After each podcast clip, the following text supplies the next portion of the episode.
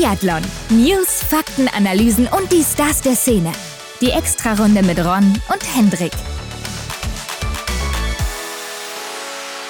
Herzlich willkommen zu einer neuen Extra-Runde. Wir sind zurück, denn Hendrik, es ist Montag, Woche 1 nach Saisonende. Ja, und dann auch noch Zeitumstellung. Also Oh schlimmer kann es eigentlich nicht sein, oder? Ja, eigentlich muss ich ehrlich gesagt gestehen, ich liebe diese Zeitumstellung auf Sommerzeit. Klar, man verliert eine Ja? Stunde, aber die Tage werden länger, ne? Die werden ja Das ist länger. Die, große du kriegst ja eine. Stunde geschenkt plötzlich, ne? Von 24 auf 25, wer kennt's nicht? Ja, so oder so ähnlich, ne? Aber ja, morgens die Umstellung ist die ersten Tage hart, ne? Aber dann, klar, gib ich dir recht, da hat man hinten raus vielleicht ein bisschen mehr vom Tag, obwohl es ja eigentlich Quatsch ist. Auf jeden Fall. Aber darum soll es nicht gehen. Die Saison ist vorbei. Nicht so ganz, ne? Denn es gibt noch ein paar nationale Meisterschaften, über die wir reden können, beziehungsweise einige, weil viele Nationen, Schweden, Norwegen, Italien, äh, Frankreich kommt, glaube ich, noch. Ja, Die haben dann auf jeden Fall jetzt schon ihre nationalen Meisterschaften eine Woche nach Ende der Saison gehabt. mhm. Und da sind auch so ziemlich alle großen Namen nochmal mit dabei. Ja, hat mich auch wirklich überrascht, dass ähm, da das Teilnehmerfeld doch so stark noch war. Ja, und was darf nicht fehlen? Nach Saisonende natürlich unsere Tops und Flops der Saison. Und dazu haben wir uns mal wieder unseren Stargast Michael Röch eingeladen. Mhm. Mit dem reden wir auch noch über die ganzen Karriereenden, die jetzt in der letzten, vorletzten Woche bekannt gegeben wurden. Also Denise Hermann Weg, Marte Olsby-Reute, dann Tyrell Eckhoff, Anna Chevalier-Boucher und so weiter. Letzte Woche haben wir auch die Meldung ausgelassen, dass da im französischen Männerteam mit dem Trainer und mit den Trainern ein bisschen was im Argen ist. Da hat Michel uns auch was zu erzählt. Also da sind wir natürlich auch nochmal dem Ganzen auf den Grund gegangen, was da vielleicht los ist. Klar haben wir natürlich hier auch nochmal aufgegriffen, weil das darf natürlich nicht fehlen. Also auch eine große Schlagzeile gewesen. Und wir haben auf Instagram noch ein QA gestartet. Also eure Fragen, die könnten vielleicht hier vorkommen. Es waren wieder sehr viele. Also vielen Dank für alle, die da mitgemacht haben. Alles hat zeitlich nicht hingehauen, aber wir geben unser Bestes, äh, dass wir da alles hoffentlich so gut wie möglich abgedeckt haben. Genau. Aber zuerst äh, kommen wir doch mal hierzu. Frisch gewachst. Ja, die Meldung bzw. das Thema, worum es geht, das begleitet uns ja eigentlich schon eine ganze Weile, das Flurwachsverbot. Und jetzt gab es die Meldung, das kommt jetzt definitiv. Ich weiß gar nicht mehr, wann sollte es eingeführt werden? Zur Saison 21, 22, ja, ne? Zum Olympischen Winter sollte es, glaube ich, das Ja. erste Mal eingeführt werden und hat so gar nicht funktioniert, weil das Testgerät, was das Flurwachs eben äh, orten sollte auf dem Ski oder nachweisen sollte, hat nicht funktioniert. Und jetzt soll es angeblich einsatzbereit sein nach zwei oder drei Jahren. Ja, ich sag mal so, wird auch Zeit, oder? Ja, ich kann mir vorstellen, es ist auch gar nicht so einfach, dass, Ja. äh, oder man hat ja auch immer wieder, die Techniker sind ja auch alles Ingenieure oder viele Ingenieure dabei, die Mhm. natürlich auch wissen, wie man so ein Gerät austricksen kann oder wie man das eben hinters Licht führen kann. Und die haben sich natürlich dann auch viel überlegt bei den ganzen Tests, die es so gab, äh, was können wir machen, um das nachzuweisen oder nicht mehr nachweisen zu können, obwohl es drauf ist. Ja, und immer hat dieses Gerät versagt. Und um euch auch nochmal abzuholen, falls ihr das gar nicht mitbekommen habt, also die IBU, die will ja die Flurwachse unter den Skiern verbieten, Mhm. weil es eben umwelt- und gesundheitsschädlich ist. Oder zumindest gibt es da ein neues Gesetz und die müssen sich dran halten auch. Genau. Und das Gerät, was das eben testen sollte, hat nie funktioniert. Und jetzt soll es angeblich einsatzbereit sein und ist wohl auch schon ein paar Mal getestet worden bei 15 IBU-Events und im Frühling und im Sommer auch schon. Und jetzt gab es wohl zuletzt einen erfolgreichen Test beim Weltcup in Östersund und auch nochmal ein finales Meeting in Oslo am Holmenkollen mit den ganzen Technikern. Und mehr Tests und Seminare, die sollen noch folgen und auch die Regeländerungen, die sollen dann auch mal vernünftig kommuniziert werden. Ne? Also nicht so, wie das zum Beispiel bei den Startplätzen war. Ja, das wäre gut, ne, wenn man sich da auf einen Nenner zusammenbringt. Äh, sonst gibt es ja ein Riesenchaos. Kann man sich ja sicherlich vorstellen, was dann los ist. Ja, aber es ist ja auch wieder so eine neue Art oder eine neue Möglichkeit zu betrügen, also quasi Mhm. ein neues Doping, jetzt nicht für den Körper, sondern dann eben unter den Skiern. Ja, und da bin ich mal gespannt, ob da vielleicht auch mal in Zukunft irgendwie das eine oder andere dazukommen wird. Also man kennt es ja vielleicht noch so ein bisschen aus dem Radsport, wer da so ein bisschen bewandert ist. Da gibt es ja auch schon mal so, ja, zumindest Gerüchte oder wurde auch schon mal entdeckt, auf jeden Fall, Mhm. diese eingebauten Motoren oder so, die da so ein bisschen mithelfen, unterstützen beim Fahren. Genau, da kommt mir auch immer wieder dieses Bild in den Kopf, wo dann ein Fahrer dann sein Fahrrad auf den Asphalt ablegt, die Räder sind in der Luft und plötzlich fängt sich das Rad an zu drehen, wie von Geisterhand. Sehr, sehr witzig. Aber ja, solche Fälle könnten es natürlich dann demnächst vielleicht auch geben. Ne? Also, dass man da vielleicht ein bisschen mogelt oder sich ein Schlupfloch findet und dann eben das ausnutzt und nicht ehrlich ist. Ja, ich meine, man hofft es natürlich nicht und alle haben auch eine, so eine Erklärung unterschrieben, dass sie das natürlich nicht machen werden, ja. Aber ich glaube, das machen auch alle mit dem Doping oder ne, dass sie sich halt eben testen lassen und dann wird nichts nachgewiesen mhm. und irgendwie sind immer schwarze Schafe dabei. Aber ja, ich glaube auch, das wird hier nicht der Fall sein. Äh, man weiß es natürlich nie, aber es ist auf jeden Fall ein Punkt, worüber man nachdenken könnte. Und es wird natürlich interessant dann im nächsten Winter zu sehen, wie das vielleicht das Gleichgewicht auch verändern wird. Ne? Also gerade so mhm. kleinere mhm. Nationen die dann vielleicht einen größeren Nachteil haben, weil die einfach nicht so viel forschen können oder wollen oder wie auch immer und nicht die Möglichkeiten dazu haben. Und dann eine große Nation wie Norwegen, die sich dann auch noch mit den Langläufern und Langläuferinnen da zusammentun und äh, zusammen tüfteln, könnte ein Vorteil sein. Ne? Sehe ich auch so. Die haben bestimmt schon einen Plan B parat. Also ja. da lassen die natürlich auch dann nichts dem Zufall über. Also ja, das wird spannend und ich bin gespannt, ob es dann im Endeffekt auch tatsächlich so kommt, wie es jetzt angesagt wurde. Wenn nicht plötzlich dann zu Beginn das Testgerät irgendwie kein Akku mehr hat oder altså. Ja. Wir werden sehen. Äh, wir hatten ja auch eine Folge dazu mal gemacht mit dem DSV-Techniker Sebastian Hopf im letzten Sommer. Der hat uns ja auch da ein paar Fragen mhm. zu beantwortet, wie das mit dem Flurwachs überhaupt ist und wie er das sieht oder generell, wie so ein Techniker das eben sieht, was es damit ja. auf sich hat. Äh, macht das überhaupt Sinn? Kann man gerne nochmal reinhören, wer das nicht mitbekommen hat. Also war ein mhm. interessantes Thema. Ja, aber damit, Hendrik, kommen wir doch dann auch mal zu den nationalen Meisterschaften eben aus Norwegen, Schweden, Italien und der Schweiz. Ja, ich denke, das größte Augenmerk können wir hier auf Norwegen legen, weil man das auch sehr, sehr gut beobachten konnte mit dem Top-Stream vom NRK. Da muss man wirklich wieder den Hut vorziehen. Ne? Also echt, das macht richtig Bock, da auch wieder zuzuschauen. Ja, und das Niveau ist natürlich Weltklasse. Also auch hier, ähm, ich denke gerade bei den Männern, da könntest du wirklich 20 in den Weltcup oh, werfen ja. und die würden alle vorne mitmischen. aber kommen wir doch erstmal zu Schweden. Das konnte man sich auch angucken, musste man aber für bezahlen. Also war so ein bisschen Pay-Per-View. Mhm. Ja, was hält man davon? Eigentlich ist es ja nicht verkehrt so. Ist für uns natürlich doof, so auch gerade, weil wir kein Schwedisch können. Dann kriegst du natürlich gar nicht so viel davon mit. Ja. Ja, ist okay, aber ist natürlich schade für uns. Genau, definitiv schade ich denke, wenn man dann sowieso nichts davon versteht und nur das Bild mitnimmt, so wie ich das dann auch in Norwegen mache, wenn ich mir den Stream angucke, ich mache das, mach das immer so, dass ich den Ton dann ausmache. Okay. ähm, also ich gucke mir in Norwegen sogar die Interviews an und verstehe gar nichts. also auch mit Sound, ich weiß nicht warum. Okay. Aber irgendwie ja, total bescheuert, ja. Ich sehe da nicht so den großen Sinn drin. Ja, man kann es so machen. Ich denke, sie werden irgendwelche Gründe dafür haben, aber immer wenn ich so höre, ja, mit VPN geschützt, dann denke ich auch irgendwie an 2008 zurück oder so, wo das noch irgendwie irgendwie so eine große Nummer war. Ja, nee, äh, musst du aufpassen, weil es gibt ja öffentlich-rechtliche Sender, zum Beispiel auch ARD, ZDF, die kannst du ja auch nicht in, im Ausland empfangen. Ne? Also, Ach so. Da musst du dran denken, weil du zahlst ja, ja GEZ dann jetzt zum Beispiel in Deutschland im mhm. eigenen Land und dann wollen die natürlich nicht, dass dann, dass man in Frankreich irgendwie dann ARD oder ZDF gucken ja, kann. Ja, okay. Macht Sinn. Also von daher macht das an der Stelle schon Sinn, denke mhm. ich. Aber in NRK oder beim im norwegischen Fernsehen funktionieren die Sportübertragungen ja eigentlich immer ohne VPN. Mhm. Ja, ja da gab es doch irgendwann auch nochmal so eine Situation, da konnte man nicht genau drauf zugreifen. Oder war das nur, dass die Leute dann da vor Ort nicht freigeschaltet haben, dass es eben weltweit gesehen werden kann, das Bild? Irgendwas war da mal. Eigentlich konnte man sich das Blink-Festival so auch angucken, aber das genau. wurde wohl nicht freigeschaltet oder irgendwie irgend, keine Ahnung, hat das jemand ver verpennt da oder sowas. Ja, ja, das ja. war's. Egal, lass uns zurückkommen zu den schwedischen Meisterschaften. Die gab es einen Sprint, einen Massenstart und dann gab es noch eine Single-Mix-Staffel. Äh, bei den Männern kann man mal kurz zusammenfassen, die üblichen drei mhm. vorne, ne? also Pepe Femling, den würde ich ein bisschen ausklammern. Der hat den Massenstart gewonnen, überraschend. Ja. Ähm, aber ansonsten natürlich Martin Ponzilo, Oma Sebastian Samuelsson wieder mit dabei, der anscheinend aber auch noch nicht so ganz fit ist. Hat man gemerkt, ne? Und Jesper Nelin, ähm, natürlich auch vorne mit vertreten. Was soll man da groß sagen, ne? Also, das sind mhm. die, die immer vorne sind in Schweden. Genau, und vielleicht so die hintere Reihe dann zum Beispiel ähm, Henning Sjöquist auf Rang 5 oder auch Johannes Lukas nennt ihn auch schon mal oft bei uns, Malte Stefansson oder Oskar Brandt. Ähm, die finden sich zum Beispiel im Massenstart auf 7 und 8 wieder. Also, ich denke, das ist ein gewohntes Bild. Ja, ich meine, die letzten beiden ähm, waren ja auch schon im Weltcup unterwegs, kennen wir also auch daher. Genau. Ähm, bei den Frauen siegt zweimal Anna Magnusson in den Einzelrennen, Sprint und Massenstart. Und Hanna Oeberg, die wird jetzt zweimal Zweite mit relativ vielen Schießfehlern, aber die scheint läuferig noch in Topform zu sein. Also schade Definitiv. für sie wahrscheinlich, dass die Saison schon vorbei ist. Ja, die ist hinten raus nochmal stark. Also, so wie du sagst, auch vor allem läuferig. Aber ich finde auch beeindruckend, dass Anna Magnusson sich dann eben in den beiden Rennen trotzdem nochmal durchsetzt. Ja, fand ich auch. Also schießt auch hier sehr gut insgesamt. Ne? 20 Treffer ja sogar im Einzel gesetzt. Im Massenstart. Äh, im, Im Massenstart, klar. Und mhm. äh, Hanna Oeberg dann hinter ihr nur zwölf Sekunden mit vier Fehlern. Also ich weiß nicht, ob Anna Magnusson dann noch gewartet hat vor der Ziellinie oder so, bis mhm. die kam, aber ähm, das ist Wahrscheinlich nicht. schon sehr krass, was Hanna Oeberg dann da rausgehauen hat. Aber ich sehe auch so beim zweiten Liegendanschlag schon drei Fehler und dann hat sie natürlich relativ viel Zeit, da wieder aufzuholen. Elvira Oeberg war nicht dabei, konnte man ja auch erwarten, ne? hat ihre Saison beendet, nachdem sie auch Genau. überhaupt nicht mehr fit war. Kann man, denke ich, nachvollziehen. Italien, da haben auch zwei große Namen gefehlt, Dorothea Viera und Lisa Mhm. Vitozzi und natürlich auch Lukas Hofer bei den Männern weiterhin.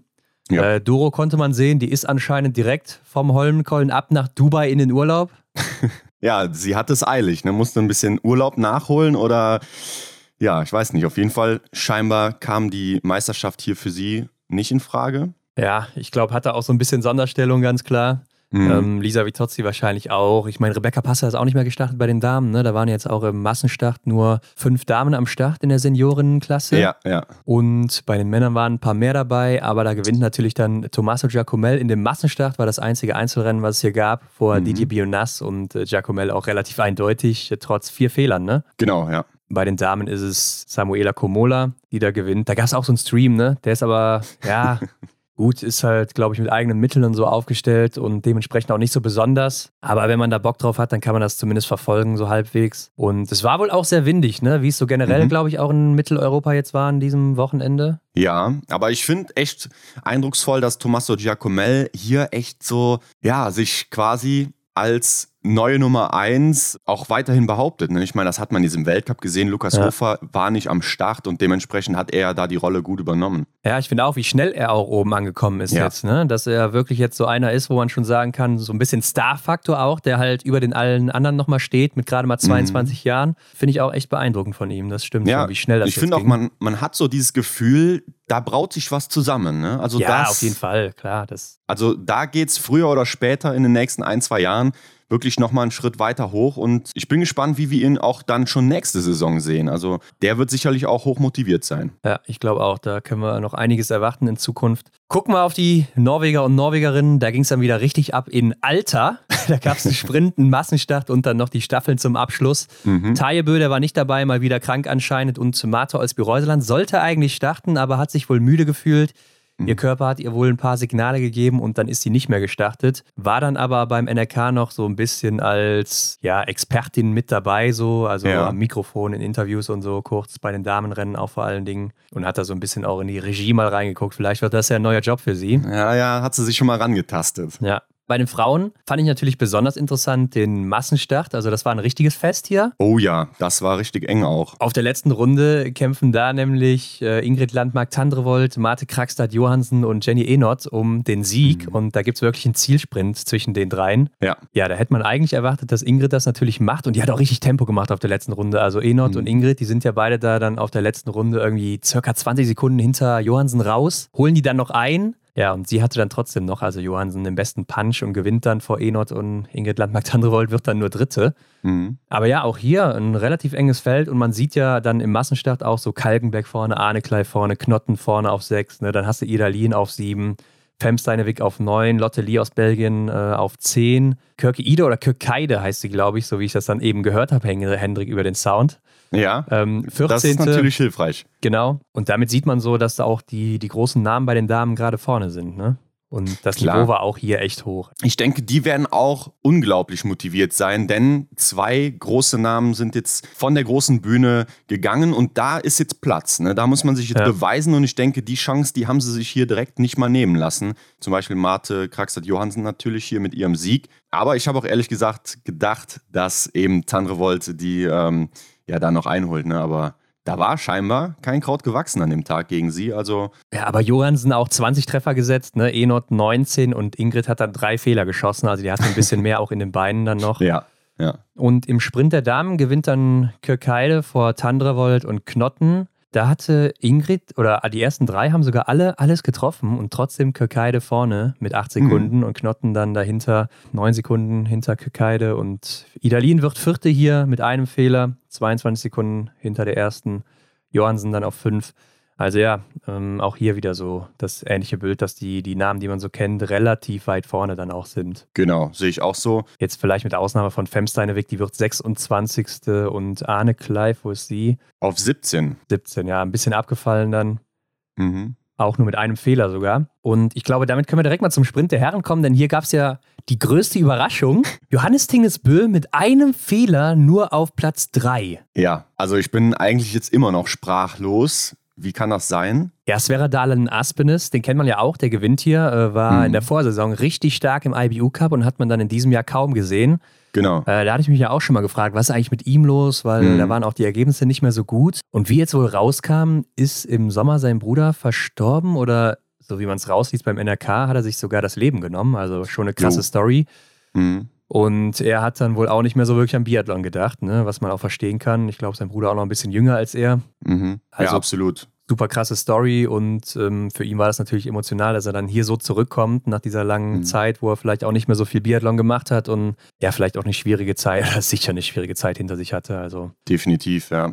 Das möchte man sich nicht vorstellen. Aber Nee. ich fand auch wirklich schön das Bild dann im Ziel, wo er dann eben da steht, wo die anderen ihn dann auch in den Arm nehmen und äh, aufbauen. Also das ganze Team, glaube ich, steht auch hinter jedem Einzelnen irgendwie. Ne? Also das ist zwar eine große Konkurrenz, aber intern, so sieht es zumindest für mich von außen aus, sind es auch irgendwo alles Kumpels. definitiv und kennen sich ja auch alle schon ewig ne? und Mhm. sind bei allen nationalen Events immer dabei. Ähm, auf Platz zwei ist dann hier ein Wettle, aber nicht Wettle Schorster Christiansen, sondern Wettle Riepe Paulsen.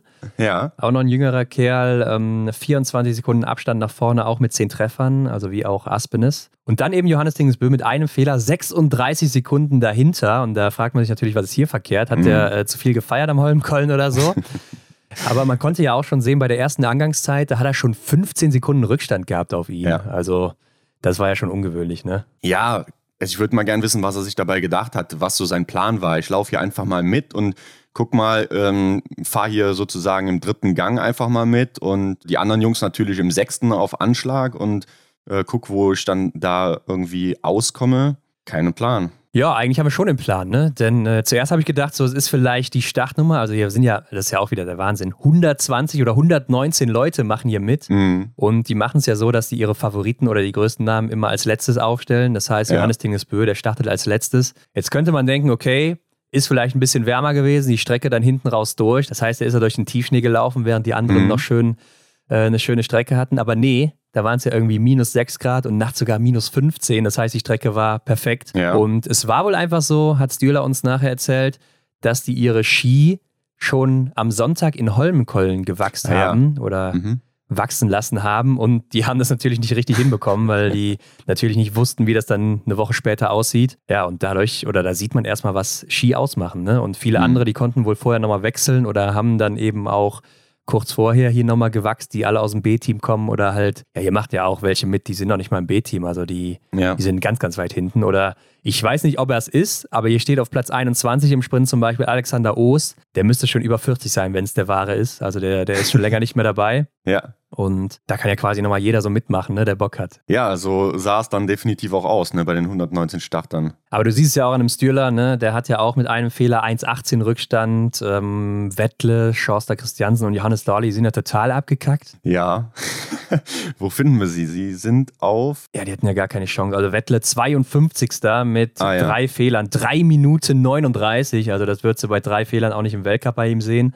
Mhm. Da wäre der wahrscheinlich immer noch Top 15 oder Top 20 oder sowas. Und ähm, Dahl ist sogar noch weiter. 60 hinten, hier sehe ich gerade. ne? Ja, Rang 60 mit. Okay, er fünf hatte natürlich Fehlern. auch fünf Fehler. Aber trotzdem 4 Minuten 10 im, im nationalen Event Ja. so, ne? Das ist äh, nicht normal und ja, ich finde, da sieht man mal richtig gut, was das Material für einen Ausschlag haben kann. Ja, brutal. Also sollten sich die Jungs da oben echt mal einrahmen, dieses Ergebnis hier. Denn den Gesamtweltcup-Sieger von 2022, 2023 hinter sich zu lassen nach seiner Rekordsaison, das ist natürlich ein schönes Bild. Der schlägt aber einen Tag später zurück im Massenstart, Hendrik, und ja, wie Frag mich gewohnt, wie. schon fast. Ne? Also mit 20 Treffern gewinnt er hier auch eindeutig. Ich fand wohl, man hat deutlich gesehen, dass er ein anderes Rennen angegangen ist. Also erste, zweite Mhm. Runde ist er doch, äh, hat er sich so ein bisschen ziehen lassen, ne? anstatt wie jetzt sonst im Weltcup da Vollgas Ja. zu geben, ist er so ein bisschen hinterhergelaufen und als er dann vorne war am zweiten Schießen, hat er mal kurz angezogen, dann auch vor dem letzten Schießen nochmal, so dass er circa eine Minute Vorsprung hatte Mhm. und hat dann eben auch nochmal alles abgeräumt, konnte die Siegerfaust mal wieder in den Himmel recken und dann die letzte Runde zum Auf Auslaufen nutzen. Ja, und Aspenis, der wird schon wieder Zweiter vor Wettle Chaucer Christiansen diesmal der Dritter wird und Espen Uldal, ne, ist nicht Martin Uldal, also ist sein, ich glaube, älterer Bruder sogar. Mhm. Und Stühlerholm Lager, der wird nur Fünfter und die letzten vier genannten, die sind so zusammen raus nach dem finalen Schießen und Aspen ist direkt davon gepaced, den haben sie nicht mehr bekommen. Ja, und hier der, der Öldal, der hat wohl äh, Wettle und Stühler das Leben noch richtig schwer gemacht. Das war auch echt krass beim letzten Schießen. Da sah man nochmal richtig die Qualität und die Schnelligkeit, die Sauberkeit, wie da gearbeitet wird ja, von den Norwegern. Ja, ja. Ne? Also was das für ein hohes Level ist, wenn man jetzt mal die Top 10, sage ich mal, oder ja, Top 10 ist wahrscheinlich ein bisschen zu hoch gegriffen, aber nehmen wir bis Dawle Platz 6, die Leute im Weltcup, da tun sich manche andere echt schwer, glaube ich, da mitzuhalten. Also ich würde sogar bis Platz 15 gehen. Guck mal, da hast du noch auf 9 Endre Strömstein, auf 11 Martin Öldal, mhm. dann hast du Martin Neffland auf 13, Fabian Sörum auf 14. Da hast du schon richtig krasse Namen hier noch, ne? Also ja, es ist ein Wahnsinnsteam. Sievert Backen ja auch noch gar nicht dabei, ne? wo ich auch mal gelesen habe, dass der auch noch gar nicht trainieren kann aktuell. Also hey, Wahnsinn. Den hat man ja. aber auch wieder am Glas gesehen, also ja, am ja. Fernglas. Ja. vielleicht auch am Holmkoll nochmal am Glas, weiß ich nicht. Aber ja, der kann wohl noch gar nicht trainieren. Also kleiner Exkurs dahin. Ähm, mhm. Er weiß auch noch nicht, wie lange das dauert, aber er ist immer noch zuversichtlich, dass er da zurückkommt. Zurück zum Rennen. Ähm, Stühler hat uns auch gesagt, dass wohl sein Skihersteller ihm empfohlen hat, sich für die Staffel nochmal andere Ski irgendwo zu leihen oder so, weil das wohl keinen Sinn hat da mit seinen. Und der war auch, glaube ich, so ein bisschen angepisst davon, dass er mhm. hier gar keine Chance hatte. Er ist ja, glaube ich, auch als Dritter raus nach dem letzten Schießen und wurde dann eben von ja, Wettle noch eingeholt, überholt. Äh, mit Aspenes konnte er gar nicht mithalten und dann hat eben hier Espen Öldal ihn noch überholt. Also der war, glaube ich, ein bisschen sickig dann nachher. Ja, überleg mal, du bist Weltranglisten Zweiter, Zweitbeste der Welt und ja. ähm, wirst dann von den anderen Jungs da so eingeholt aufgrund deiner Ski. Das ist ja so, wie wenn äh, Wout von Art bei der Tour de France mit einem platten Reifen fährt und wird einkassiert ne, von den ja, anderen. Also, das ist, ist, wirklich so. Das ist halt hart. Hier siehst du aber auch immer, dass so die, gerade die Jungen oder die aus dem B-Kader oder auch teilweise C-Kader natürlich den anderen zeigen wollen, wo der Hammer hängt. Ne? Also ja. Gerade so im Johannes ja. Dingesbö. Ähm, ich habe es auf der ersten Runde gesehen, Martin Öldal, der hatte auch mal kurz angezogen vorm ersten Schießen und äh, wollte auch mal so ein bisschen Tempo machen. Hat dann auch leider, glaube ich, ein oder zwei Fehler direkt geschossen. Ja, zwei sehe ich gerade. Ähm, aber ja, natürlich auch eine interessante Personalie. Mhm. Kann man sich noch angucken, wahrscheinlich beim NRK, wenn man da Bock drauf hat. Und einfach Wahnsinn, diese Nation. Ich glaube, das wird doch das Interessanteste noch bleiben, so in der nächsten Zeit. Ähm, auch so, wie sich das entwickelt, wie der Kader sich zusammensetzt. Da gab es auch noch eine interessante Meldung in dieser Woche, da können wir nächste Woche mal drüber reden, dass sich auch mhm. die Leute aus dem B-Kader da ein bisschen mehr Geld wünschen. Ja, verständlich. Aber schauen wir uns mal an. Und dann hatten wir natürlich noch die Rennen aus der Schweiz, wo zweimal Niklas Hartwig gewinnt und Lena Hecki Groß auch zweimal mhm. oben steht im Sprint und Massenstart dann eben. Überraschend oder die größte Überraschung bei den Damen vielleicht, dass Selina Gasparin nochmal mitgemacht hat hier und sogar auch nochmal auf dem Podium steht in beiden Rennen. Ja, also hat sich auch echt gut noch präsentiert, muss ich sagen. Schießt er im Sprint auch nur einen Fehler und wäre sie fehlerfrei geblieben, hätte sie vielleicht auch sogar den Sieg kassiert. Ja, also schon krass, nach einem, nachdem sie ein Jahr raus ist und ist ja auch schon eine der älteren, ich weiß gar nicht, sie ist schon 38, 39, lass mal gerade gucken. 84 geboren ist sie. Ja, 38 Jahre alt mittlerweile, wird aber jetzt 39 im April. Also ja, schon krass. War aber immer eine gute Läuferin, ne? Und mhm. schon cool, dass sie einfach mitmacht. So ein bisschen Kaiser Meckerein-Style. aber Hendrik, damit lass uns doch mal übergehen in das Gespräch mit Michael, unsere Tops und Flops und was es sonst noch alles gab in der letzten Woche. Und wir wünschen wie immer viel Spaß damit. Jo, ab geht's. Auf die Runde. Heute bei uns zu Gast unser Ehrengast, Michael Epps Rösch. Tja, auch die Fans wieder am Start für dich, Michael. Wie geht's dir? Dankeschön. Zum wievielten Mal bin ich jetzt äh, für die Statistik-Freaks? Komm, ah, Ron? 41. Ich dachte zum 300. Mal oder so. Ja, das kann auch sein. ja, ich bin, äh, also mir geht's gut, aber ich bin äh, traurig tatsächlich. Ne? Ich glaube, ihr auch. Mhm. Jetzt hat der Bums schon wieder ein Ende. Das ist schon äh, krass. 67 Rennen zack, vorbei. Hast du nachgezählt? Na, eigentlich sind es 68 Rennen, ne? aber eins ist ausgefallen. Ja. Wenn ich richtig gerechnet habe, dann waren es 67. Naja, jetzt werde ich wieder in so eine depressive Phase fallen, aber es geht ja bald weiter, hoffentlich. Ja. Aber ich glaube, du hast ja noch so ein paar andere Sportarten, äh, die du auch selber noch so ausübst, ne? Bist ja auch noch so ein Motocross-Fan? Naja, Enduro, Hard Enduro. Mhm. Also wenn ich mehr Zeit hätte, würde ich tatsächlich, würde ich mich mal so für eine Serie einschreiben. Ich bin jetzt zwei, drei Rennen gefahren, aber da fehlt mir einfach die Zeit. Aber ich bin da auch ein kompletter Neueinsteiger, Anfänger. Aber das ist schon äh, mein absolutes Hobby Nummer eins für den Sommer. Wie ist das da mit dem Altersschnitt äh, bzw. mit dem Alterslimit? Ist da irgendwie Ende offen oder? Bist du da schon oh. zu alt, wollte Hendrik gerade fragen. Open Ende. Ich wäre ja auch bald 40, aber da siehst du einfach, das ist ähnlich wie im Biathlon. Ne? Wenn du zeitig anfängst, da sind Jungs dabei, die sind 18, 19 Jahre, mhm. die machen da Berge hoch und Sprünge, wo du denkst, wie ist das möglich? Aber wenn du halt mit vier Jahren anfängst, ähm, ja. da wächst, wächst du halt rein. Klar, wird im Alter ja. natürlich schwieriger, da wieder einzusteigen. Aber darum soll es heute nicht gehen. Wie immer gehen wir jetzt erstmal durch unsere Tops und Flops und zwar der gesamten Saison. Ne? Ihr kennt es, wenn ihr hier regelmäßig reinhört. Wir haben immer so die Trimester nochmal rekapitulieren lassen und heute gucken wir uns die gesamte Saison an. Ja, und da bin ich mal gespannt, was ihr so als Tops und Flops seht. Vorab mal wieder als Disclaimer. Das sind natürlich bei Tops so Sachen wie positive Sachen, Überraschungen und bei Flops vielleicht Enttäuschungen, wo man ein bisschen mehr erwartet hat. Und es ist wie immer nicht böse gemeint oder sonst irgendwie was. Ja, und wie immer würde ich sagen, startet der Gast, Michael mhm. Röch. Mit den Flops, ja. Ja, genau. genau. Und ich hoffe, du hast dich diesmal an die drei gehalten. Also bei den Flops, ja. Ja, fangen wir mal an, was ich mir gerne wünschen würde für die Zukunft. Ich glaube, da seid ihr auch Fan davon, wäre einfach mehr Content für Behind the Scenes. Also mehr, mhm. mehr wirklich Videomaterial. Ich meine, in Schrift gibt es ja wirklich viele Stories, aber wer setzt sich heutzutage noch hin und liest? Ne? Also in Bild kann man natürlich viel mehr Emotionen rüber, rüberbringen. Das, das fehlt mir so ein bisschen bei den Sportlern generell. Man könnte vielleicht auch bei der IBU da ein bisschen mehr anschieben, dass man einfach viel mehr Sachen bringt, was wirklich hinter den Kulissen abgeht. Und man kann ja auch die ganzen, generell die Übertragung, ja, ich meine, wir sind 2023, ne? Und mhm. wenn man da andere Sportarten anguckt, wie weit die da schon vorangeschritten sind. So Kleinigkeiten auch, was, was für mich natürlich interessant ist, ist eine Pulsuhr. Ich muss immer bei den Sportlern gucken, wie viel Puls die haben auf der Uhr. Ja. Das könnte man ganz locker einbinden. Drohnenbilder, das ist ja mittlerweile eine 250 Gramm Drohne übers Feld zu jagen. What the fuck? Also das muss ja möglich sein. Ja. Also der Content hinterherlaufen ist gut und schön, aber bringt mir jetzt persönlich eher wenig. Aber da kann man viel, viel mehr machen. Das würde ich mir, glaube ich, für die Zukunft wünschen. Ja, mhm. Also finde ich interessant, dass du das ansprichst, weil äh, mir geht es eigentlich auch häufig so, aber ich spreche es hier auch nicht so oft an.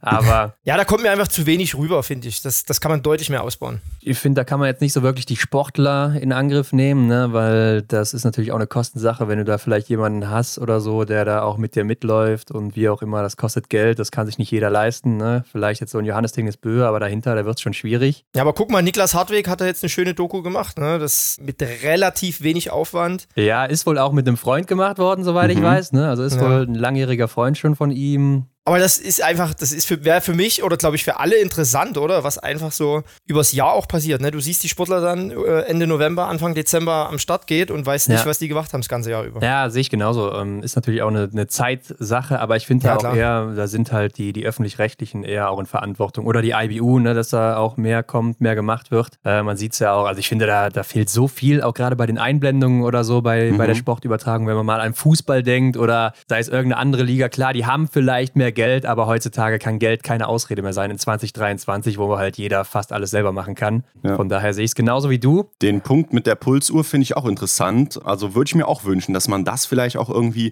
dann einblendet in so einer Grafik und vielleicht auch das, was Michael schon meinte, so diese Sache behind the scenes, versuchen ja beispielsweise Ingrid Landmark-Tannrevold auf ihrem YouTube-Kanal ein bisschen darzustellen, aber da ist ja dann auch wieder das Problem. Ich meine, sie hatte uns auch mal erzählt, dass sie das gar nicht so sehr darf, ne? Also ja, nah gut, das am ist ja Rennen. Jetzt, das ist ja jetzt nicht mehr so, ne? Das hat sich ja jetzt geändert, dadurch, dass die Sportler jetzt auch die Rechte haben an den ganzen ja. Übertragungen, äh, ist es ja hinfällig jetzt mittlerweile. Also das dürfte okay. ja jetzt gehen. Ja, aber es geht ja in die Richtung, ne? dass da schon ein paar Ansätze da sind, aber ja, irgendwie kommt es dann nicht ganz so, so zum Tragen. Ja, oder es ist auch teilweise noch zu komplex. Also es kann eigentlich nicht sein, dass ich hier beim, beim Laufen über minus 5% oder sowas rede. Da muss halt eine andere Zahl hin, ne? Wie man das von anderen äh, Spielen oder so zum Beispiel kennt, FIFA oder was weiß ich, wo dann da steht äh, 98 oder 92 im Laufen, ne?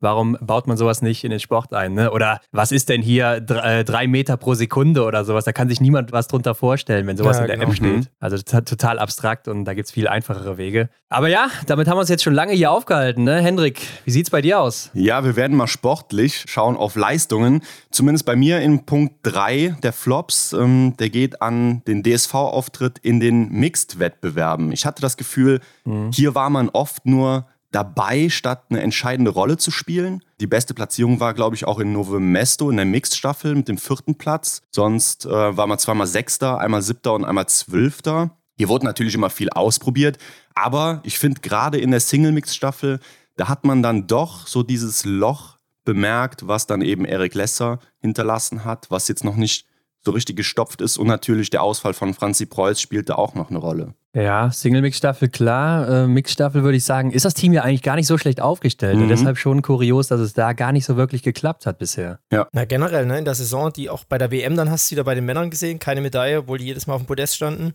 Ja. Mhm. War schade. Also bei den Staffeln gebe ich auch recht. Da müsste eigentlich mehr, müsste schon ein bisschen mehr kommen. Aber es ist halt immer leichter gesagt als getan. Klar, du kriegst halt auch nichts geschenkt und ich glaube, in der Mix-Staffel, Single-Mix-Staffel vor allen Dingen, ist ja fast noch schwerer, weil eben noch mehr Teams zwei gute haben. Das ist dann schon echt krass. Aber gebe ich dir recht. Wobei man sagen muss, bei so einer Single-Mix-Staffel, die ist ja eigentlich nur bei der WM wirklich gut besetzt. Ne? Und auch da haben sich ja so ein paar rausgenommen. Ansonsten muss man sagen, mhm. fehlen da ja auch häufig wieder viele. ja, gerade wenn an einem Tag ja, zwei Rennen sind eben, eben ne, hintereinander. Mhm. Da ja. kannst du halt selten zwei top aufstellen. Das, da hast du schon recht. Da nehme ich dann auch gerade hinten raus oder vor der WM viele raus, um nochmal Kräfte zu schonen.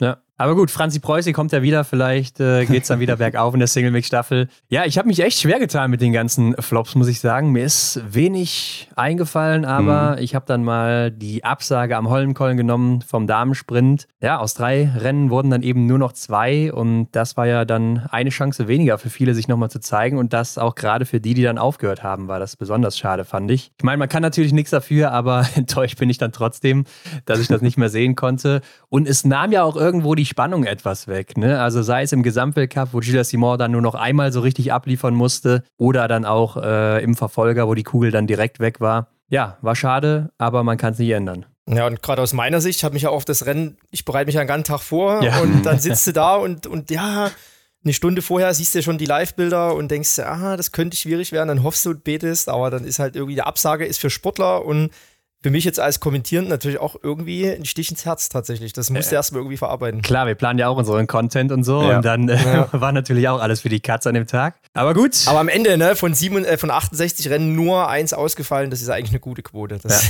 ja, das passt recht. schon. Ich habe jetzt sportlich ähm, zwei Namen. Äh, einmal fange ich an mit Hanna Oeberg. Mhm wie gesagt, kein Flop, sondern einfach enttäuschend zu sehen, wie sie von Platz 2 im Gesamtweltcup auf 7 abgeschmiert ist. Eben gesundheitsbedingt äh, mit der Krankheit, wo sie gar nicht mehr auf die Füße gekommen ist, jetzt hinten raus.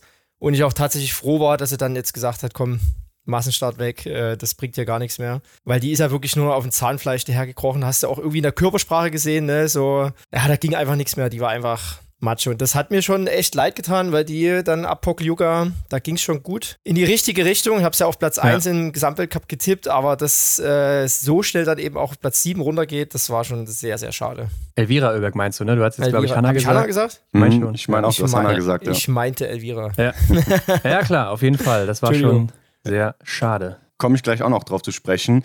Mein Platz 2 geht an einen Mann, an den Franzosen Christophe Jomayer. Nach seinem unfassbar krassen Olympischen Winter läuft er in dieser Saison so krass hinterher, oder? Also diese Wende, die da im Sommer so passiert ist, und also kann man sich eigentlich nicht vorstellen, dass das tatsächlich so passiert ist jetzt. Aber da siehst du mal das Jahr danach, ne, wie schwierig das ist. Also wir kommen, glaube ich, später auch nochmal drauf zu sprechen, warum, wieso, weshalb. Mhm. Aber also aus meiner Sicht fand ich auch schon sehr krass, dass er so weit weg war von dem, was er letztes Jahr gezeigt hat. Ja. Aber mhm. Johannes Tingesbö hat es ja in seiner Talkshow gesagt von QFM. Ja, ja. Ich glaube, du hast ein bisschen zu viel gefeiert, mein Freund. Ja, stimmt. Ja, kann man bei YouTube sehen, ne? Also Kantor genau. mal jeder hat ja einen YouTube-Kanal und hat dann mhm. da auch mal nach dem Geheimnis von Johannes Tingesbö gesucht und dann haben sie sich nachher zusammengesetzt und sich da unterhalten. War ganz interessant oder auch ganz lustig, ne? Ja, aber, aber am Ende war man genauso schlau wie vorher. Er hat nichts preisgegeben. Gut, was soll auch sein großes Geheimnis sein? Er, er hat halt diese gottgegebene Gabe und ähm, ja, so ist das dann eben. Ja, ich habe auch mal geguckt, Kantoff Jomayer hat fast ein Prozent im Laufen verloren. Ne? Das macht dann schon sehr viel aus. Schießen ungefähr gleich. Ja, auch ein ja, doch, es ist ziemlich gleich, das Schießen sogar. sogar ja, zwischendrin war es mal ein Ticken schlechter in der Saison. Da ist er ja. schlechter geworden. Aber da siehst du eben, wenn du einfach nur ein, zwei Prozent verlierst, egal ob im Laufen oder Schießen, ja. dann schmierst du einfach ab. Und das Wiederholen ist schwierig. Im Laufen ist ein Prozent natürlich viel. Im Schießen ist er sogar eins zu eins gleich mit letztem Jahr. Aber da ist natürlich dann auch die Frage, wie verteilt sich das so ein bisschen? Ne? Also schieße ich viele Fehler im Sprint oder so, dann habe ich schon eine schlechtere Ausgangslage für den Verfolger. Ja, und wenn es eben umgekehrt ist und im Verfolger kann ich vielleicht noch ein bisschen mehr rauslaufen. Wie dem auch sei, Hendrik, ich kann mich da anschließen bei dir. Ich habe die mhm. französischen mhm. Männer auf zwei. Mhm, Klar, die haben ja. zwar Gold in der Staffel geholt und da vielleicht dann mal einen guten Tag erwischt, aber ja, Canton Fiormadier, der dreht auch zum Ende nochmal auf. Trotzdem, wie du schon sagst, so, ja, enttäuschend, ne? Nach Platz 1 ist es jetzt Platz 8 im Gesamtweltcup, dann hast du Fabian Claude auf 10, okay, der hat einen Sprung nach vorne gemacht, aber es fehlen natürlich auch ein paar andere große Namen. Dann hast du einen Emilien Jacquelin, der wird nur 16. hat auch ausgesetzt, aber da kam ja auch nicht mehr ja. so wirklich viel, gerade jetzt ab Januar. Und letztes Jahr war Canton Fiormaillet noch Erster, Jacquelin Fünfter, Detieu war ja auch noch dabei als Siebter, Fabian Claude 14. Und davor das Jahr waren auch fünf von denen in den Top 20, drei in den Top 10. Und jetzt sind die Trainer weg, ne? Also mal gucken, ob das mhm. was bringt dann fürs nächste Jahr wieder oder dass die sich nochmal zusammenreißen müssen. Aber dieses Jahr auf jeden Fall eine Enttäuschung. Ja, da würde ich auch gleich ins nächste Horn reinstoßen oder ins gleiche Horn. Ich habe ja auch Jacquelin stehen mit einer Anmerkung äh, mit den Trainer, Trainer Zwist, da kommen wir später auch nochmal dazu. Aber da siehst du einfach, dass der nicht nur körperlich, sondern eben auch mental komplett durch war. Ja, und da siehst du auch, wie kopfgesteuert man ist und wie kopflastig eben auch diese Sportart oder generell der Sport ist. Wenn du in der Birne nicht frei bist und ein Puzzleteil, vielleicht zwei, nicht funktionieren, hast du eben keine Chance. Und das hast du bei ihm ganz deutlich gesehen. Zwischendrin in Hochfilzen, glaube ich, war er mal auf dem Podest. Ne? Ja. Ein paar und, Mal sogar hintereinander, ja. Ja, hier und da mal so ein Ansatz wieder von dem, was er, was er kann, aber da hast du gesehen, das, das wird dies ja nichts. Ne? Und das, glaube ich, kommen wir, wie gesagt, später nochmal drauf, woran das liegt. Und das ist so eine, ja, ist schon eine Enttäuschung aus meiner Sicht. Ich hatte ja. auch den Eindruck, dass er vielleicht ein bisschen müde ist. Vielleicht hat er auch zu viel trainiert vorab und oder auch über die letzten ein, zwei Jahre, weil man hat ja auch gesehen, dass läuferig dann gerade im Januar nicht mehr viel kam von ihm. Und dann, ja, das, was du sagst, ne, das Mentale noch dazu, das kann schon ganz gut sein. Ja, umso krasser ist es doch dann, wenn man sowas weiß, ne, dass, so wie Michael das gerade beschrieben hat, dass die anderen so krass durchkommen, was das für eine Leistung einfach ist, ne? Gerade von Johannes Tinges zum Beispiel. Klar, ja. Gehen wir auf meinen Platz 1 ein. Hier mache ich auch Michael Rösch ein bisschen äh, Konkurrenz. Ich habe nämlich hier zwei Namen. Ich konnte mich nicht entscheiden. äh, zum einen Elvira Oeberg muss ich auch nochmal aufgreifen. Die war ja super unterwegs und dann plötzlich hat sie ihr einfach den Stecker gezogen. Äh, WM ist quasi ins Wasser gefallen und musste dann auch Gesamtweltcup aufgeben. Ja, und zum anderen Lisa Hauser, ne? Ja, die gewinnt den Sprint in Kontiolahti den Massenstart sogar auch in Annecy le Grand Ja, und konnte aber einfach nicht an die Saison 2021 anknüpfen, ne, wo sie ja so gut unterwegs war. Und das habe ich einfach so von ihr erwartet, gedacht, dass sie das schafft, aber es ist einfach nicht dazu gekommen. Ja, du bist ja bloß enttäuscht, weil du sie in den Top 3 hast. Ne? ja, hatte sie sogar auf Platz 1, ja. Auf Platz ja. 1 sogar, ja. Ja, ja aber überleg mal, sie war, war, letztes Jahr Dritte im Gesamtweltcup, ne? Ja, Darf man genau. nicht vergessen. Bei mir auf Platz 1 ist es Covid oder generell die Krankheiten. Ne? Also ich mhm. habe selten in dieser Häufigkeit gesehen, dass dann so viele auch krank waren. Gerade nach der WM hat es ja nochmal einige umgehauen. Ne? Das versaut dann auch zum Abschluss diesen Rekord von Johannes Dingesbö, klar, er ist jetzt bei 19 in einer Saison, aber es hätten vielleicht auch 21 werden können. Stühler, der war ja dann auch raus und kam läuferig nicht mehr so wirklich zurück jetzt in der kurzen Zeit. Sebastian Samuelsson war auch wieder richtig gut nach der WM oder bei der WM ja auch. Und ja, dem hat es dann auch den Stecker gezogen und gar nicht mehr dabei gewesen. QFM ging jetzt wieder so ein bisschen am Ende, aber ja, war ja auch dann zwischenzeitlich mal raus. Und die Schwedinnen und Schweden hat es auch generell sehr, sehr häufig erwischt. Also ich weiß nicht, was die da falsch gemacht haben, aber äh, die waren ja von der Seuche von Anfang bis Ende mehr oder weniger geplagt. Ja, und wer hat es nach der WM gesagt? Apps, ne? Da kommen noch ein paar dazu, die krank werden und so war es dann auch. Ja. Ja, das ist, ist aber auch, wenn dein Immunsystem natürlich auf Anschlag ist und das Thema wurde ja, wie du schon sagst, äh, Hendrik, ne, äh, Ron, das, das wurde schon irgendwie so ein bisschen, gab es nicht mehr. Covid wurde abgeschafft, mhm. ne? Und plötzlich hatten es wieder alle und dann wurde man auch wieder so ein bisschen sensibilisiert. Und ich habe es von vielen auch gehört. Ich finde es ja cool, dass sich die Sportler selber dann ja so ein bisschen äh, maßgeregelt haben, ne? Öfters eine Maske getragen und bei Franzi Preuß zum Beispiel, in dem Jahr, wo es Covid gab, war sie am wenigsten krank, weil eben die ganze Zeit eine Maske getragen wurde. Ja. Aber ich kann es dann auch irgendwie nachvollziehen, ja, wenn sie einfach nicht aufziehst, vielleicht ist es auch gesellschaftlich dann, wenn du immer mit Maske rumrennst, dann wirst du blöd angeguckt mittlerweile. Aber als Sportler ist es einfach dein, dein Hab und Gut der Körper. Und wenn du krank bist, bist du krank. Da kannst du keine Leistung bringen. Und das haben viele dann, glaube ich, äh, so ein bisschen auf die leichte Schulter genommen und zack, hat es erwischt. Also ich fand es schon extrem, ne? Ich meine, du kennst es ja auch noch, Michael, aus der Vergangenheit so. Da hast du immer mal wieder ein, zwei gehabt, aber dass dann so viele Top-Athleten mhm. und Athletinnen ausfallen, das ist doch schon sehr selten, oder? Ja, ist auch schade, wie du gesagt hast. Ne? Das hat ja dann ja. schon ein paar Sachen verfälscht. Aber ja, da, da haben sich, glaube ich, viele zu sicher gefühlt. Aber eigentlich auch krass zu sehen, ne? Also, oder die Frage generell, wer testet sich denn überhaupt noch im Team? Also, ich glaube, Norwegen, die sind da sehr erpicht drauf, Schweden, ich glaube, die Deutschen haben auch noch getestet, aber sonst weißt du überhaupt nicht, wer da irgendwie krank äh, rumrennt. Und es gibt ja auch keine Maßregeln mehr. Wahrscheinlich erst, wenn man es dann merkt, ne? Soweit ich weiß, hat Stühler sich aber auch erst getestet, als er im Training in Novemesto gemerkt hat, dass er sich nicht gut gefühlt hat. Ja. Und dann hat mhm. er das gesehen. Okay, kommen wir doch mal zu den positiven Sachen, zu den Tops. Und Michael, fangen wir bei deinem Platz 3 an? Ich fand die WM mega. Die WM ja. war richtig geil. Wir hatten geiles Wetter, wir hatten Scheißwetter, typisch Oberhof. Wir hatten geile Stimmung. Ich glaube, wir haben auch ein paar coole Videos gemacht und das ist eigentlich so der, äh, der Punkt. Wir hatten heute schon mal geschrieben, Ron, ne? das hatte ich schon auf meiner Liste. Ja. Äh, das Feedback auch der Leute. Also ich habe ein Video über, vielleicht habt ihr es ja gesehen, also ihr sicher, aber die anderen auch, die Parodie über Eda, die ja. kam ja. ja so krass an und da habe ich auch mal wieder gemerkt, wie reichweitenstark Facebook tatsächlich ist. Das hat ja, ich glaube, eine Reichweite von 700.000 gehabt bei wow. Facebook. Ja. Und in der Woche hatte ich bei Insta irgendwie 350.000 äh, erreichte Leute über das Video und das fand ich schon krass cool und da hat sich gezeigt, dass ich auch, das ist irgendwie so eine Nische, ne, die, die irgendwie nie bedient wird und äh, die mir auch Spaß macht. Äh, zusammen mit Christian haben wir da, glaube ich, eine coole Lücke entdeckt. Aber das ist natürlich auch so umfangreich, so Sachen zu planen und viele Sachen kamen auch spontan, aber das nimmt schon viel Zeit in Anspruch, die ich überhaupt nie hatte in Oberhof. Aber generell eigentlich nochmal zurück auf den Punkt, dass die WM geil war und dass wir da, glaube ich, ganz coole Sachen gemacht haben. Also du könntest äh, Deutschlands erster Comedy-Biathlet werden, oder wie sieht das nee. aus? okay, Hendrik. Ja, mein Platz 3 geht an die Performance der Französinnen. Die waren ja immer sehr laufstark unterwegs. Ich habe mir das mal angeschaut. Wenn man von 21 Rennen ausgeht, sind sechs Damen in den Top 13 der stärksten Läuferinnen. Und besonders will ich hier hervorheben Lou Jean Monod, die ja in ihrer ersten kompletten Weltcup-Saison einfach 24 Rennen durchzieht. Wir haben ja schon oft gehört, dass das nicht ganz leicht ist, ne? dass das hinten raus echt zäh wird und äh, sie hat es aber einfach durchgezogen und hat dann auch insgesamt eine Trefferquote von sage und schreibe 90,x Prozent. Also das ist schon richtig krass, finde ich. Und sie hat sich da ordentlich bewiesen, finde ich. Ja, leider dann nochmal die Massenstart, die, die vier zum Abschluss, ne? Das ja, das war, das war hart. Da war sie auch sehr ja. schön unterwegs, da mit Marte noch zusammen. Da habe ich ja auch in, in, der Folge darüber dann eben gesagt, dass mich das auch sehr beeindruckt hat, wie sie da mitgelaufen ist und so. Also, ja. die hat echt einen guten Job gemacht diese Saison. Ja, sicher auch eine mit großem Potenzial. Äh, bei mhm. mir auf Platz drei auch zwei Leute, die großes Potenzial haben und das gezeigt haben: Niklas Hartwig und Tommaso Giacomel. Ja. Also klar, man konnte schon erwarten, dass die einen kleinen Sprung machen, aber dass die jetzt so weit oben schon anklopfen und sind ja auch das erste Mal so richtig komplett dabei, obwohl Tommaso Giacomel, glaube ich, auch schon davor das Jahr. Aber wir haben ja vorher alle gesagt, Philipp Fjeld Andersen, der holt sich das blaue Trikot hier locker, ganz sicher.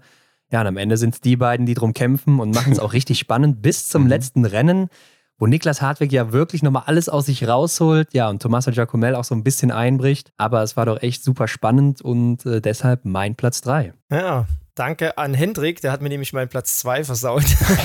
Entschuldige. Also ich habe auch die Dominanz und generell die Verbesserung der französischen Damen. Also ja. muss ich jetzt, glaube ich, nicht nochmal drauf eingehen. Als Backup hätte ich jetzt mal ganz was anderes. Lena Hecki. Hecki die ist als einzige Frau, soweit ich das sehe, alle Rennen gelaufen. Mhm. Bis auf das eine, was halt nicht stattgefunden hat. Also wirklich alle Staffeln, alle Einzelrennen ist die gelaufen. Fand es auch beeindruckend, dass sie jetzt, ich meine, das Thema war ja bei ihr schon letztes Jahr aufgegriffen mit diesen Essstörungen, ähm, ja. dass sie das auch öffentlich gemacht hat, den mhm. Schritt gegangen ist, fand ich ganz äh, bemerkenswert. Und ja, Hut ab für diese Leistung. Ja, ich sehe auch gerade, sie ist läuferisch wieder auf einem All-Time-High. Also ist nochmal besser als in ihrer Saison 1920. Läuferisch zumindest ähm, in den Einzelrennen. Geht also wieder Schießt in die halt ab und zu mal Kraut und Rüben, ne? Aber. ja, Das stimmt wohl. Also am Schießstand auch ein bisschen abgebaut. Unter 80 Prozent, ja, da muss man sagen, das ist schon weit unterm Durchschnitt. Ne? Mhm. damit holt sie dann leider auch nicht so besonders viel vorne. Aber wenn sie dann durchkommt, dann ist was drin. Ja, bei mir auf Platz zwei kann ich mich so ein bisschen bei euch anschließen oder gerade bei Hendrik. Ne? Julia Simon ist es bei mir. Die hatte ja keiner von uns in den Top 5. Ne? Wir haben zwar vorher noch gesagt, dass ja, es ist möglich, wenn sie halt mal konstant ist, weil sie hatte ja vorher dieses Image der Wundertüte. Man wusste, an einem guten Tag, da ist sie echt fast unschlagbar. Aber sie hatte auch immer wieder diese Tage, wo so gar nichts ging. Ja, und diesmal hat sie wirklich gezeigt, ich kann es doch. Ne? Also ich kann es auch mhm. durchziehen über eine gesamte Saison. Ich habe mal geguckt, die schlechteste Platzierung war Platz 18 und sonst war sie in den Saisons schon mal so Richtung 50, 60, 70 hier und da abgedriftet. Ja, das gab es diesmal gar nicht. Und dann der hochverdiente Gesamtweltcup-Sieg für sie und damit auch für Frankreich. Ja, da muss man echt mal sagen, Hut ab. Ne? Also ja. Aber was ich krass fand, ist, Simon ist äh, Gesamtweltcup-Siegerin ohne einen Sprintsieg. Das finde ich krass, dass die keinen Sprint gewonnen hat. Mhm. Ja, sie war da echt nie so gut in den Sprints. Ne? Hat da sich aber gar nicht gucken, Ron. Ist mir das gar nicht so ist, aufgefallen. Das, das, ist so. Die ist die einzige, die keinen Sprintsieg hat von den Äh, es gab ja sieben Sprints. Denise war die einzige mit zwei Siegen, inklusive der WM sind es drei. Ja. Ansonsten gab es immer verschiedene Sprintsiegerinnen, aber nicht Simon. Und das fand ich krass, weil Sprint basiert ja eigentlich fast auf allem. Ne? Und da hängt der Verfolger dran. Die macht halt immer gute Verfolger. Ja. Die ist halt ein paar Mal von 10, 12 dann auf, auf 1 marschiert. Ja. Und, aber kein Sprintsieg. Ja, also äh, da hast du recht, ne? Wirklich Interessant. krass, wie sie immer wieder in den Verfolgern zurückgekommen ist und da dann Mhm. häufig Ja. gewonnen hat oder auf dem Podium stand. Und da ja. im Vergleich Bö, der gewinnt jeden Sprint. Das ist schon krass. Ja. Ich glaube, wir sind ein bisschen aus dem Rhythmus gekommen, ne? Mein Platz zwei. Ach so, du warst doch gar nicht dran, Hendrik, sorry. Genau. Denn ich möchte hier natürlich, oder man geht wahrscheinlich davon aus, dass Johannes Tingesbö irgendwie in den Tops drin vorkommen muss. Und ich denke, jeder weiß, was er geleistet hat in diesem Winter. Ich möchte mal ein bisschen konkreter werden. Und zwar springen wir nochmal kurz zurück zur WM nach Oberhof in den Einzel der Herren, wo er mit der Startnummer 11 läuft und dann einfach als erster die Ziellinie überquert. Äh, Ja. Und am Ende dann auch einen läuferischen Vorsprung von einer Minute 46 hat auf den zweitschnellsten an dem Tag. Ja. Das war einfach Das war krank. überirdisch. Und an dem Rennen hat mir irgendjemand, ich weiß es nicht mehr, genau, ein Norweger, hat mir gesagt, ähm, ja, ich glaube, der Bö gewinnt heute nicht. Ich sage, hä, wieso soll der den Einzel nicht gewinnen? Ja, nee, der mag die Hitze nicht und das ist nicht so seins. Und nach dem Rennen sagt er, ich liebe es, wenn es warm ist. Ich mag das, äh, wenn der Schnee tief ist. Ja, da danke, ey. Ja, er hat auch jetzt nochmal am Holmenkollen gesagt, dass das eigentlich so sein Wetter ist. Wenn der Ja, Schnee ja. ein bisschen nass ist, ein bisschen tiefer, dann Ja. äh, haben die, die guten Skiläufer halt einen Vorteil und da dann ist das für ihn perfekt. auf, genau. Aber gut, kommen wir mal zum Platz 1. Michael, äh, ich hoffe, du hast einen Platz 1 jetzt für uns. Ja, ich habe einen Satz mit ganz vielen Kommas. ich würde jetzt einfach mal, wie sagt man so schön, random ein paar Namen reinhauen, weil es gab einfach so viel krasse Sachen, die mir Ja. positiv in Erinnerung geblieben sind. Ich fange mal ganz schnell an. Vitozzi, Wahnsinnssaison, Denise Herrmann, Weltmeisterin zu Hause. Mich hat auch wieder die Konstanz von Vanessa Vogt beeindruckt. Er hat einen Platz äh, gut gemacht im Gesamtweltcup. Das Comeback von Reuseland fand ich super. Jetzt der sechste Platz von Wobornikova, die kleine Tschechin, die Ja. Junge. Die Dominanz und die Show von Johannes Tingesbö. Also ich fand das absolut cool, was der für Gesten gemacht hat. Jetzt gerade am Holmkollen, wo er nochmal einen Finger vor den Mund gehalten hat, fand ich total cool. Ja. Äh, Benny Doll, vierter Platz Gesamtweltcup, Hartwig Stalder, die beiden Schweizer, ähm, Giacomel macht eine super Saison. Und generell fand ich es äh, sehr beeindruckend, viele, viele neue Gesichter in den äh, Top 6 oder sogar äh, auf dem Podium, die Ja. wir vorher gar nicht gesehen haben. Auch jetzt Anna Gantler, Platz 7 im Massenstart, fand ich super. Und last but not least, Simon Eder, 40 plus. Da kann ich wirklich nur einen Hut ziehen. Der ist jetzt wieder so oft in die Top 10 gelaufen, schießt generell null im Sprint, also nicht generell, aber so oft null oder viermal null. Und ähm, ja, das muss einfach gewürdigt werden in den Tops. Also es gibt eigentlich noch viel mehr, aber das sind jetzt so die, die mir irgendwie aufgefallen sind. Und das fand ich schon sehr, sehr beeindruckend. Zu den Deutschen kommen wir eh später nochmal. Simon Eder ist ja älter als du, ne? Der ist ein Ticken älter, ja. Ich wäre erst 40, der ist schon 40. Ja, und das also Krasse kannst- ist ja, ich bin mit ihm Ja. bei der JWM 2000 und, jetzt müsste ich lügen, drei oder vier in Rittnauen äh, im Einzel. Jetzt muss ich kurz überlegen, war ich mit ihm zeitgleich? Also ich stand auf alle Fälle mit ihm auf dem Podest. Also ich kenne den schon so lange. Da waren wir 17 oder 18 Jahre alt. Also das ist schon echt krass. Und Ja, da- der zieht immer noch durch. Ja, lass uns da mal nachgucken. Rittnaun, Einzel, du bist Zweiter, er hat gewonnen, ne? Er hat gewonnen. Da bin ich mit dem Russen zeitgleich gewesen. Ne? Ja. Mit Aber ich sehe auch gerade, du hast drei Fehler geschossen, er hat einen geschossen. Zeitgleich mit Artem Gusev. Artem Gusev, das ist so ein äh, Riesenprügel. der war auch mal im Weltcup. Okay. Ja, aber Simon kenne ich schon sehr lange. Also sehr beeindruckend und er will ja auch nicht aufhören. Er macht weiter. Februar 2002, das ist 21 Jahre her, Junge. Ja. Krass. Wahnsinn. Ne? Wow, bist du alt. Ja, Ja, gut. Danke. Geh mal weiter, Hendrik, dein Platz 1. Jo, mein Platz 1, da konnte ich mich auch nicht entscheiden, beziehungsweise es trifft keine einzelne Person, sondern im Allgemeinen der Damenweltcup. Also die Rennen, die waren immer mega spannend. Häufig war es offen, wer gewinnt oder wer aufs Podium läuft, ähm, wenn man es absehen konnte, wer da gewinnt. Aber ja, es hat einfach unfassbar viel Spaß gemacht, die Rennen zu verfolgen. Da war Spannung drin, da konnte sich immer viel ändern und hat sich auch viel geändert. Also während des Rennens war immer sehr unterhaltsam und hat mir viel Freude bereitet. Ja, kann ich mich direkt anschließen. Das habe ich nämlich auch. Die Frauenrennen auf Platz 1. Also, das war ja. Ja. wirklich ein Traum, was sie uns da geboten haben. Ne? Allein auch die vielen Absolut. Überraschungen. Denk mal an den Sprint in Anzile Grand Bonan. Anna Magnusson gewinnt. Mhm. Äh, Sophie Chauveau, die verdrängt da fast noch Denise Hermann-Wick vom Podest. Also generell auch viele heiße letzte Runden, die wir da gesehen haben im Kampf Frau gegen Frau bei Verfolgern oder auch im Massenstart. Und das ist es doch, warum wir den Sport überhaupt gucken. Ne? Dass es spannend ist, dass es auch unvorhersehbar ist und dass auch immer wieder so Unvorhersehbares passiert. ja. und uns dann eben überrascht und dann Emotionen auslöst. Und ich glaube, da haben die Mädels echt den besten Job gemacht im letzten Winter. Absolut. Bei Männern ja. musste man immer hoffen, ne, dass der Pistenbully einen, Schle Pistenbully-Fahrer einen schlechten Tag hatte. Aber da gebe ich euch absolut recht. Also die Frauen, wir haben es ja schon auch angesprochen bei den Franzosen mhm. oder Französinnen, wie die sich verbessert haben und generell, ich habe es vorhin auch gesagt, ne, sieben Sprints, sechs verschiedene Siegerinnen, das ist schon sehr, sehr beeindruckend bei den Damen. Ja, und man muss wirklich sagen, es liegt wahrscheinlich daran, dass keine Läuferich sich so wirklich absetzen kann, wie es dann zum Beispiel bei den Männern ist mit Johannes Tingnes Bö oder dann vielleicht dahinter noch so ein Martin Ponzile Oma an guten Tagen, ne, der da auch einiges noch rauslaufen kann. Das sind halt schon so zwei Leute, die sich da doch deutlich absetzen oder absetzen können in einigen Rennen und dadurch, ja, haben die einfach diesen kleinen Vorteil, bevor die überhaupt schon ins Rennen gehen. Das hast du bei den Frauen nicht so wirklich, ne? Ja, mhm. es gibt schon einige Granaten in der Loipe, ne? Also ich sag mal fünf, sechs, die sich so ein bisschen absetzen. Aber selbst da gab es, auch Simon hatte manchmal so Einbrüche, wo ich gedacht habe, krass, also die ist ja eigentlich im Sprint Top-3-Läuferin, aber da hat es auch manchmal so Tage, Phasen gehabt, wo es einfach nicht lief. Und das hat halt die ganze Sache so spannend gemacht und offen gehalten.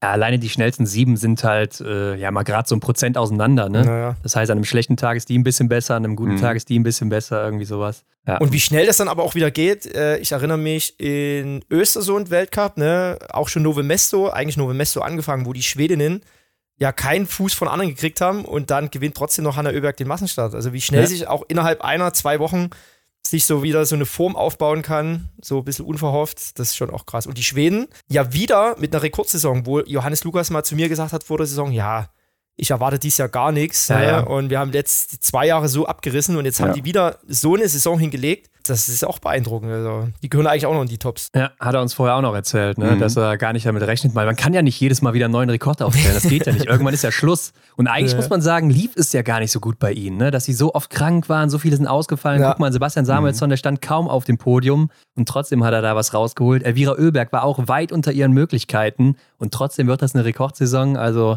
ja, wenn die mal wieder gut durchkommen nächstes Jahr, dann wird es wahrscheinlich direkt der nächste Rekord werden. Aber Leute, lasst uns doch auch mal genauer auf den DSV eingehen, das deutsche Team. Was habt ihr da jetzt so als Fazit nach dem gesamten letzten Winter? Fazit DSV.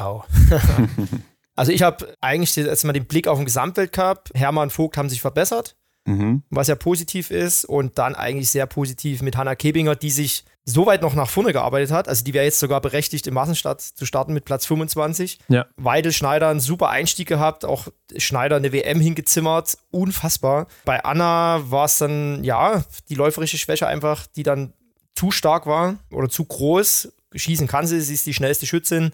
Aber im Laufen hat es halt gehapert. Auch Janina Hettich-Walz, die jetzt ja so einen Ticken besser wieder reinkommt. Auch mit guten Rennen wieder am Ende der Saison. Das war schon echt gut. Bei den Männern Benny Doll, Rekordsaison für ihn. Ja. Äh, letztes Jahr Platz 8, jetzt Platz 4. Roman Rees, letztes Jahr 16, jetzt 9. Und ich, ich finde auch, Justus hat eine richtig gute Saison gemacht. Für die Voraussetzungen, wo er herkommt, ne? wie der sich da reingearbeitet hat. Der ist 21. im Gesamtweltcup. Das ist wirklich stark. Letztes Jahr war er 67.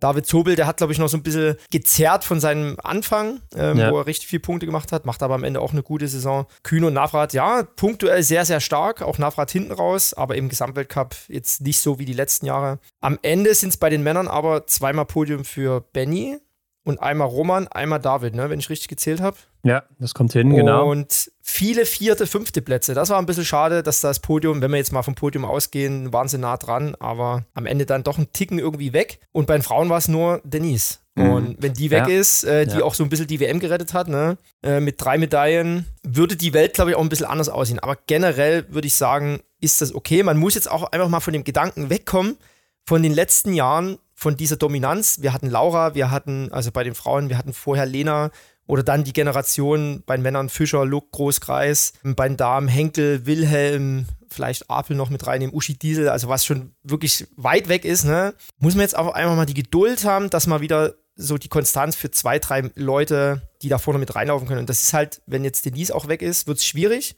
weil wir haben es angesprochen, das Darmfeld natürlich nicht einfacher wird. Aber da hofft man natürlich auch auf die Jugend, die dann irgendwann mal mit reinkommt. Also mhm. die Junioren. Ja. Und wir dürfen nicht vergessen, Franzi Preuß kommt auch zurück. Ne? Also da haben ja, wir da bin ich sehr gespannt. Ne? Die trainiert jetzt schon wieder, die ist jetzt mit Lisa Hauser unterwegs gewesen ja. in Kitzbühel. Mhm. Habe ich gesehen. Nee, in Kitzbühel Hochfilz war das, glaube ich.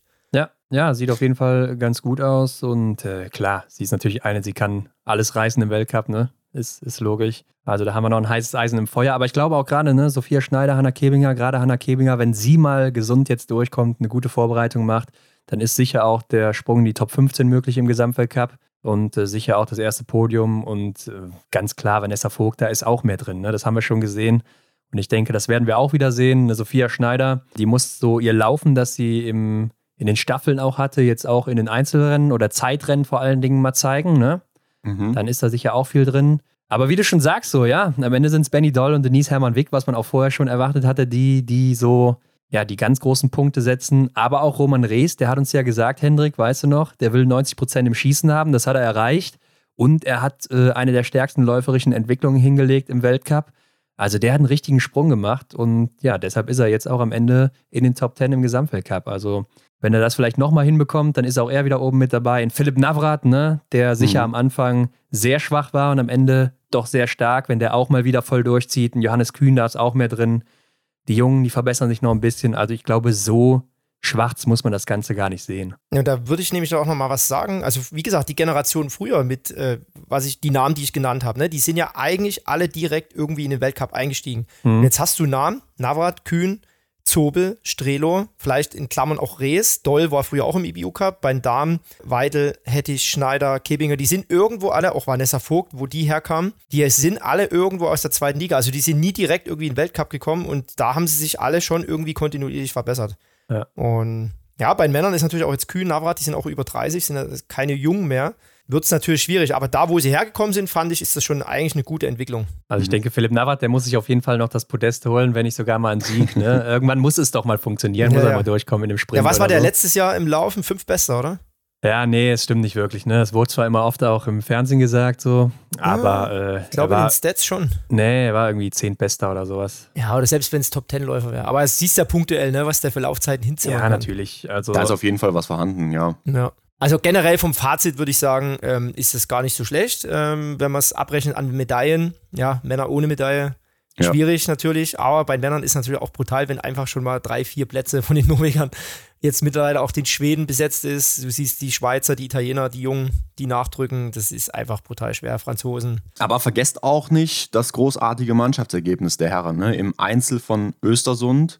Klar, jetzt kann man sagen, ein paar Norweger waren nicht mit dabei, aber da waren die Laufzeiten ja auch Bombe und auch die Ergebnisse im Endeffekt. Also da haben mich die deutschen Jungs doch schon sehr über, überrascht auch. Ne? Also wäre auch wieder vielleicht was für die Tops gewesen von mir. Aber ja, ich gehe da mit, ne? mit der Aussage, dass eben es im Grunde ganz in Ordnung war, die Saison. Ja. Auffällig vielleicht, Entschuldigung, wenn ich mhm. noch reinkrätsche, auffällig, ich habe ziemlich oft Kritik, was man auch genau an dem Tag sehen konnte, wenn es äh, Kritik am Material gab, waren die Laufzeiten auch bei den Männern vor allen Dingen nicht gut. Mhm. Das war aus meiner Sicht, wenn ich das jetzt so in Erinnerung habe, ziemlich oft.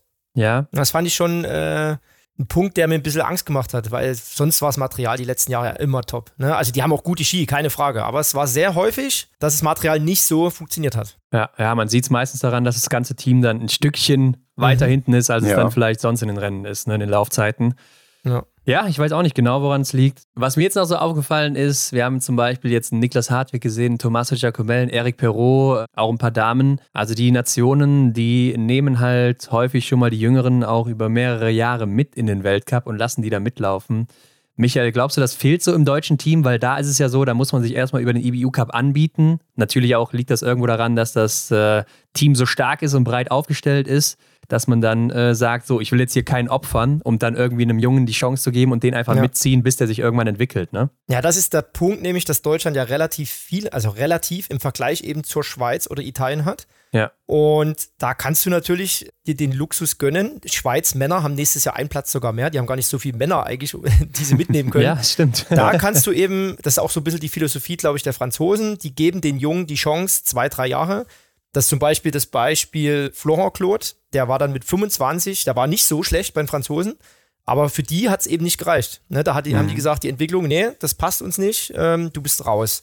Aber er konnte relativ zeitig im Weltcup schon starten und das siehst du bei den Italienern, bei den Schweizern, die eben die Chance dann kriegen. Bei den Deutschen hast du halt jetzt schon bei gerade bei den Männern relativ viele, die auch im EBU Cup dann dabei sind und da musste ich irgendwie durchsetzen. Wäre natürlich cool gewesen, wenn jetzt Benny Meens noch den Platz gekriegt hätte. Da haben ein paar Punkte gefehlt ja. bei der JWM. Ja.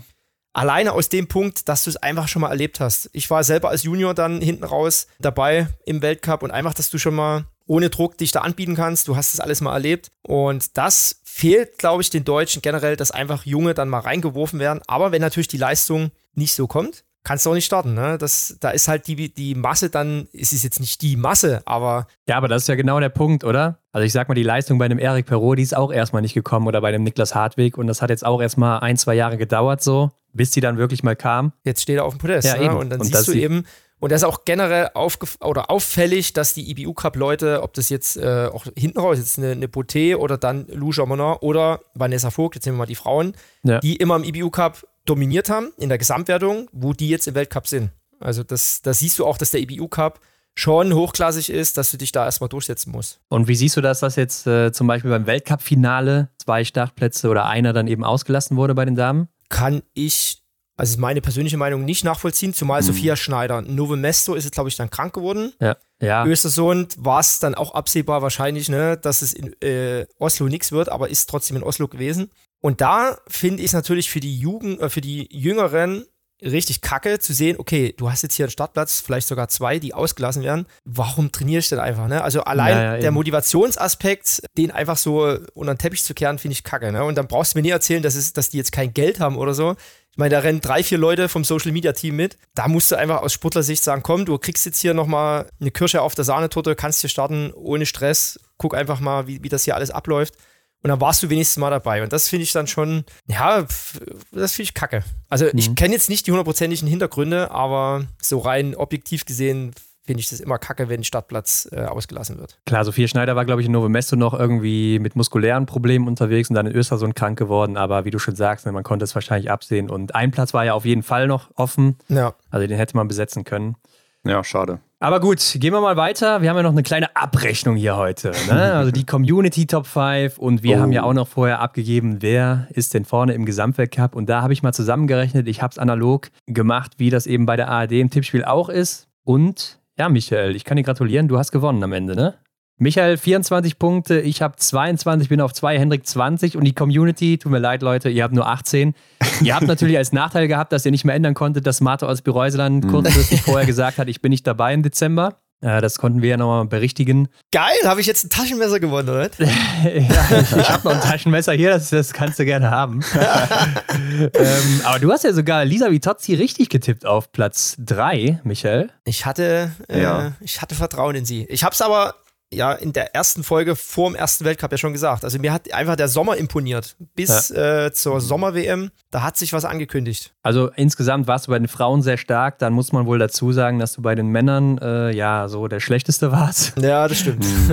Aber Johannes Dingesbö hatten wir alle auf äh, Platz 1 und ja, ich kann immer noch nicht verstehen, dass ihr Stühlerholm Lagereit nicht auf Platz 2 hattet, Leute. Boah.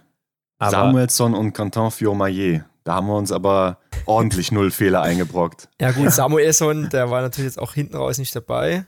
Ja, ich weiß auch nicht, Lagreit, der geht mir auch immer irgendwie so durch die Lappen. Den unterschätze ich. Wie Tandrevolt bei den Frauen, äh, unterschätze ich den immer. ja, aber ich glaube, das wird dir nächstes Jahr das nicht passiert mehr mir nie passieren. wieder, nee. Ja, U25, da haben wir ja alle auch mit Elvira Oeberg bei den Frauen gerechnet. Ne? Das war auch, denke ich, relativ klar und eindeutig. Ja. Und bei den Männern haben wir alle gesagt, Philipp Field Andersen, der hat das ja nicht gemacht, sondern Niklas Hartweg.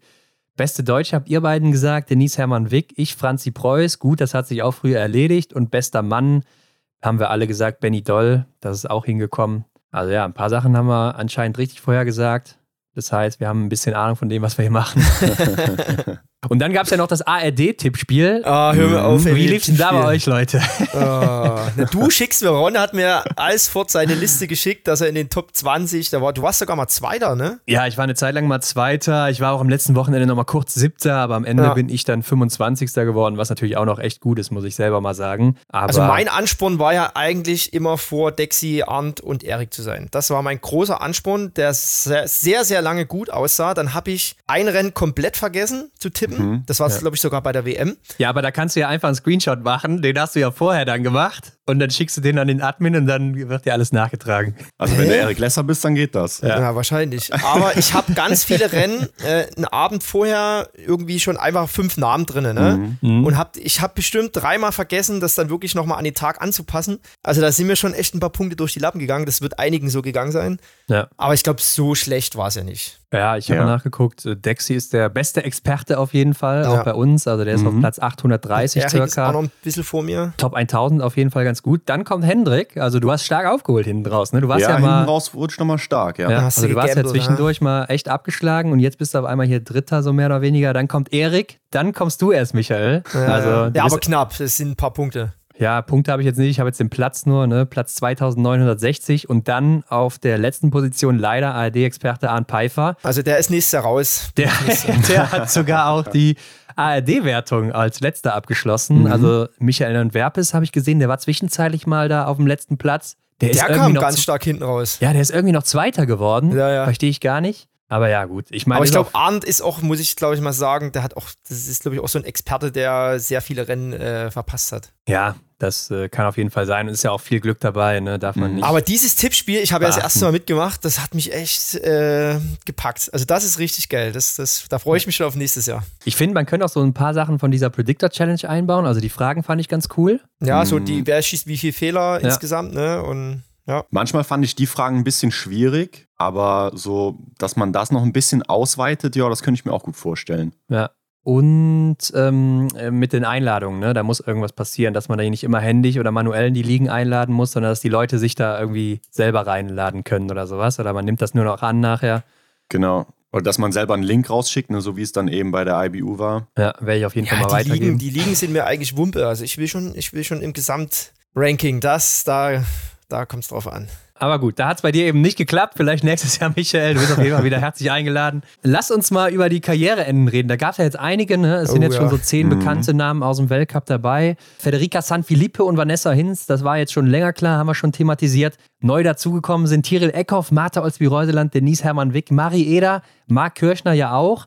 Serafin Wiesner, Erlen Björntegard, Anaïs Chevalier-Boucher und Fuyoko Tashizaki aus Japan. Vielleicht die hat aber, glaube ich, letztes Jahr schon aufgehört, ne? Ja, aber hat, hat dann irgendwie doch noch durchgezogen, genau wie ihr Freund oder Mann ist es, glaube ich, sogar. Mhm. Mann. Und lass uns doch mal anfangen mit Tiril Eckhoff und Martha Olsby-Reuseland. Ja, das äh, trifft Norwegen sicher hart. Ja, das hat man am, am, am Holmkoll, ne? Die Meme-Seiten sind ja explodiert dann. Mhm. also das war schon, ja, das Tiere hätte ich nicht gedacht da hätte ich gehofft und gedacht, dass sie nochmal wiederkommt, aber sie hat einfach den Kampf verloren äh, gegen ihren Körper, gegen ihre Gesundheit. Und Marte, ja, das hat sich, glaube ich, so ein bisschen angedeutet, weil ja, was steht jetzt noch an groß, ne? Und das hat sich aus meiner Sicht, war jetzt nicht so überraschend, aber Tyrell fand ich sehr, sehr schade, dass die auf dem Wege eben sagen musste, okay, das war's jetzt. Ne? Aber ich fand es halt krass, wie viele namenhafte jetzt aufhören. Ne? Irgendwo habe ich jetzt mal in einem anderen Podcast gehört, Biathlon schafft sich selber ab. Weil ja wirklich richtig, richtige Hochkaräter äh, jetzt das äh, Gewehr an den Nagel hängen. Das ist schon krass. Ja, es wird auf jeden Fall auch sehr interessant, wer dann jetzt diese Lücken da in Norwegen schließt. Ne? Ja. Bin mir gar nicht so sicher, ob es bei Tyrell unbedingt nur die körperliche Sache war oder ja. ob da noch irgendwas anderes mitspielt. Ne? Mhm. Ja, ich habe äh, hier und da auch mal, also es ist ja echt unheimlich schwer gewesen, da an Infos zu kommen. Äh, habe auch ein paar Mal den Freund angeschrieben, aber da kam gar nichts zurück und den kenne ich ganz gut. Also ich glaube, habe auch die Vermutung, dass da äh, eine psychische Sache noch mitschwingt, was ich auch nachvollziehen kann. Und da kam dann irgendwie eins zum anderen. Sehr schade. Ich meine, so alt waren sie noch nicht, aber ich glaube, ein Comeback dann auch in irgendwie ein, zwei Jahren ist auch ausgeschlossen in dem Alter. Ja, Tyrell war ja auch früher so eine Art Julia Simon, ne? wo man nicht wusste, was kann man erwarten. Ja. Am Schießstand sehr unbeständig, läuferig immer sehr stark gewesen und dadurch auch immer mal wieder auf dem Podium gewesen oder auch mal einen Sieg geholt. Aber erst dann so wirklich, als sie sich am Schießstand stabilisieren konnte, hat sie so dauerhaft Erfolge gehabt. Ne? So ab der Saison mhm. 1920 hat sie plötzlich so 6% beim Schießen draufgelegt. Ja, und der Rest, der ist dann eben Geschichte. Und ihr größter Erfolg, sagt sie selber, war der Sprintsieg bei der Heim-WM in Oslo 2016. Aber klar, hat alles gewonnen, ne? außer Einzelgold bei Olympia, aber auch Einzelmedaillen bei Olympia. Von daher ist das natürlich eine große Karriere. Und Mate würde ich auch sagen, da ging der Stern so 2016 in Oslo auf. Ne? Ab da sieht man auch, dass es läuferig so bergauf ging. Da war sie Schlussläuferin der Staffel, die dann Gold geholt hat. Und da ist sie mir auch das erste Mal so richtig aufgefallen. Und sie hat sich auch wahnsinns am Schießstand entwickelt. Ne? Also von so einer durchschnittlichen Schützin von 85 Prozent zu einer der besten überhaupt mit über 90 in den letzten zwei Jahren oder an die 90, war sie dann am Ende eine der komplettsten Biathletinnen, muss man auch sagen, geschlechterübergreifend. Ne? Also es war schon mhm. Eine Wahnsinnentwicklung, die sie hingelegt hat und beide haben echt, ja, sie hat ja vor allen Dingen Mate alles gewonnen. Ne? Ja, das ja. ist halt das Krasse, ne? Die ganzen Erfolge, was die auf der Habenliste haben. Und bei Marte fand ich es so krass. Ich habe mit Trond Nüstert mal ein bisschen länger gequatscht. Den kenne ich auch ganz gut. Der Ehemann von Claudia Nüstert, der Langläuferin. Der war ja auch mal Trainer äh, im Biathlon, früher Langlauf. Ja. Der kennt sich ja auch aus und der kennt die Marte auch schon sehr, sehr lange und hat auch gesagt, ey, vor 10, 15 Jahren da haben die alle gesagt, die ist untrainierbar. Die kannst du, da kannst du beim Laufen die Füße besohlen, die trifft nichts. Und da gibt es auch so eine schöne Doku Geil. über sie, wo sie auch selber sagt, ne, die war ja früher das absolute Chaos. Die war, wie sagt man, die war eine Schlampe. Also die hat ihr Leben nicht unter Kontrolle. Also ja. Schlampe im Sinne von, die hat ihr Leben nicht in, ja, in die ja. Reihe gekriegt, äh, keine Struktur gehabt und ist ja dann, glaube ich, mit zwölf Jahren abgedampft nach Lillehammer aufs Skiinternat. Und da hat sie erstmal gesagt, dass Biathlon ihr Struktur im Leben gegeben hat. Mhm. Und so, das finde ich halt immer interessant, von wo wer kommt, ne? welchen ja. Weg jemand genommen hat. Und die hatte nie das größte Talent, die hat sich alles hart erarbeitet. Und ja, am Ende kommt halt so eine Karriere bei raus. Das hat sich vor sechs, sieben, acht Jahren nicht mal im Ansatz angedeutet. Ja, interessant. Ich will noch einen Satz zu Thierry loswerden. Bei ihr denke ich immer direkt an die Saison 2021, wie soll es auch anders sein, ne? Und wie sie da ihre Doppelpacks immer klar gemacht hat im Sprint und Verfolger. Da habe ich immer gedacht, so wenn Thierry dann einen Sprint gewonnen hat, habe ich gedacht, okay, dann gewinnt ihr morgen den Verfolger. also war dann immer relativ leicht auch zu tippen. Ja. Ja, und Mate, äh, da schließe ich mich euch an. Ne? Also was die im Endeffekt in ihrer Primetime für eine Sicherheit auch hatte und diesen Punch auf der Runde, das, das war immer sehr beeindruckend, fand ich. Und wie du schon gesagt hast, Hendrik, ne, das hinterlässt eine riesige Lücke jetzt im mhm. Team. Also da bin ich gespannt, was da jetzt passiert im norwegischen Damenteam, ob da eine ist, die da jetzt vielleicht reinstößt. Klar, die haben immer noch Ingrid, ne, die auch sehr stark ist und sicher auch noch ein bisschen beständiger wird jetzt mit dem Alter. Könnte ich mir gut vorstellen. Und da sicher auch noch den einen oder anderen Podestplatz oder Sieg holen wird. Aber ja, dahinter, da wird es aktuell schwierig, glaube ich. Also eine Idalin, da sehe ich die Entwicklung nicht so wirklich. Vielleicht ist Juni Arnekleif eine, die da reinspringen kann und noch ein bisschen ja, was Knoten reißt. Oder eine, halt im Laufen, ne? Mhm. Ja, Raggenhöhe. Ja, aber die haben halt zwei, drei gute Junge.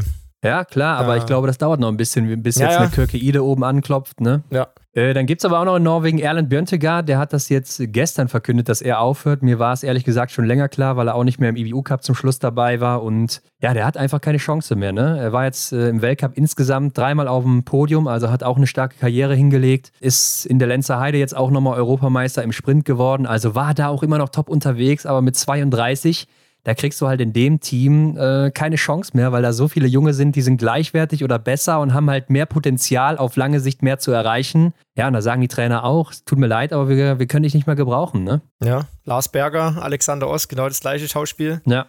Richtig gute Athleten, aber es reicht einfach in dem Team nicht aus. Ja, und ich glaube, so stark wie jetzt war das Team auch noch nie. Das kommt auch noch mhm. dazu. Aus deutscher Sicht sehr bitter. Denise Hermann Wick, ja, Michael, du hast ja auch noch für sie extra den goldenen Anzug ausgepackt bei der WM. Hier liegt Sakko irgendwo. Ja.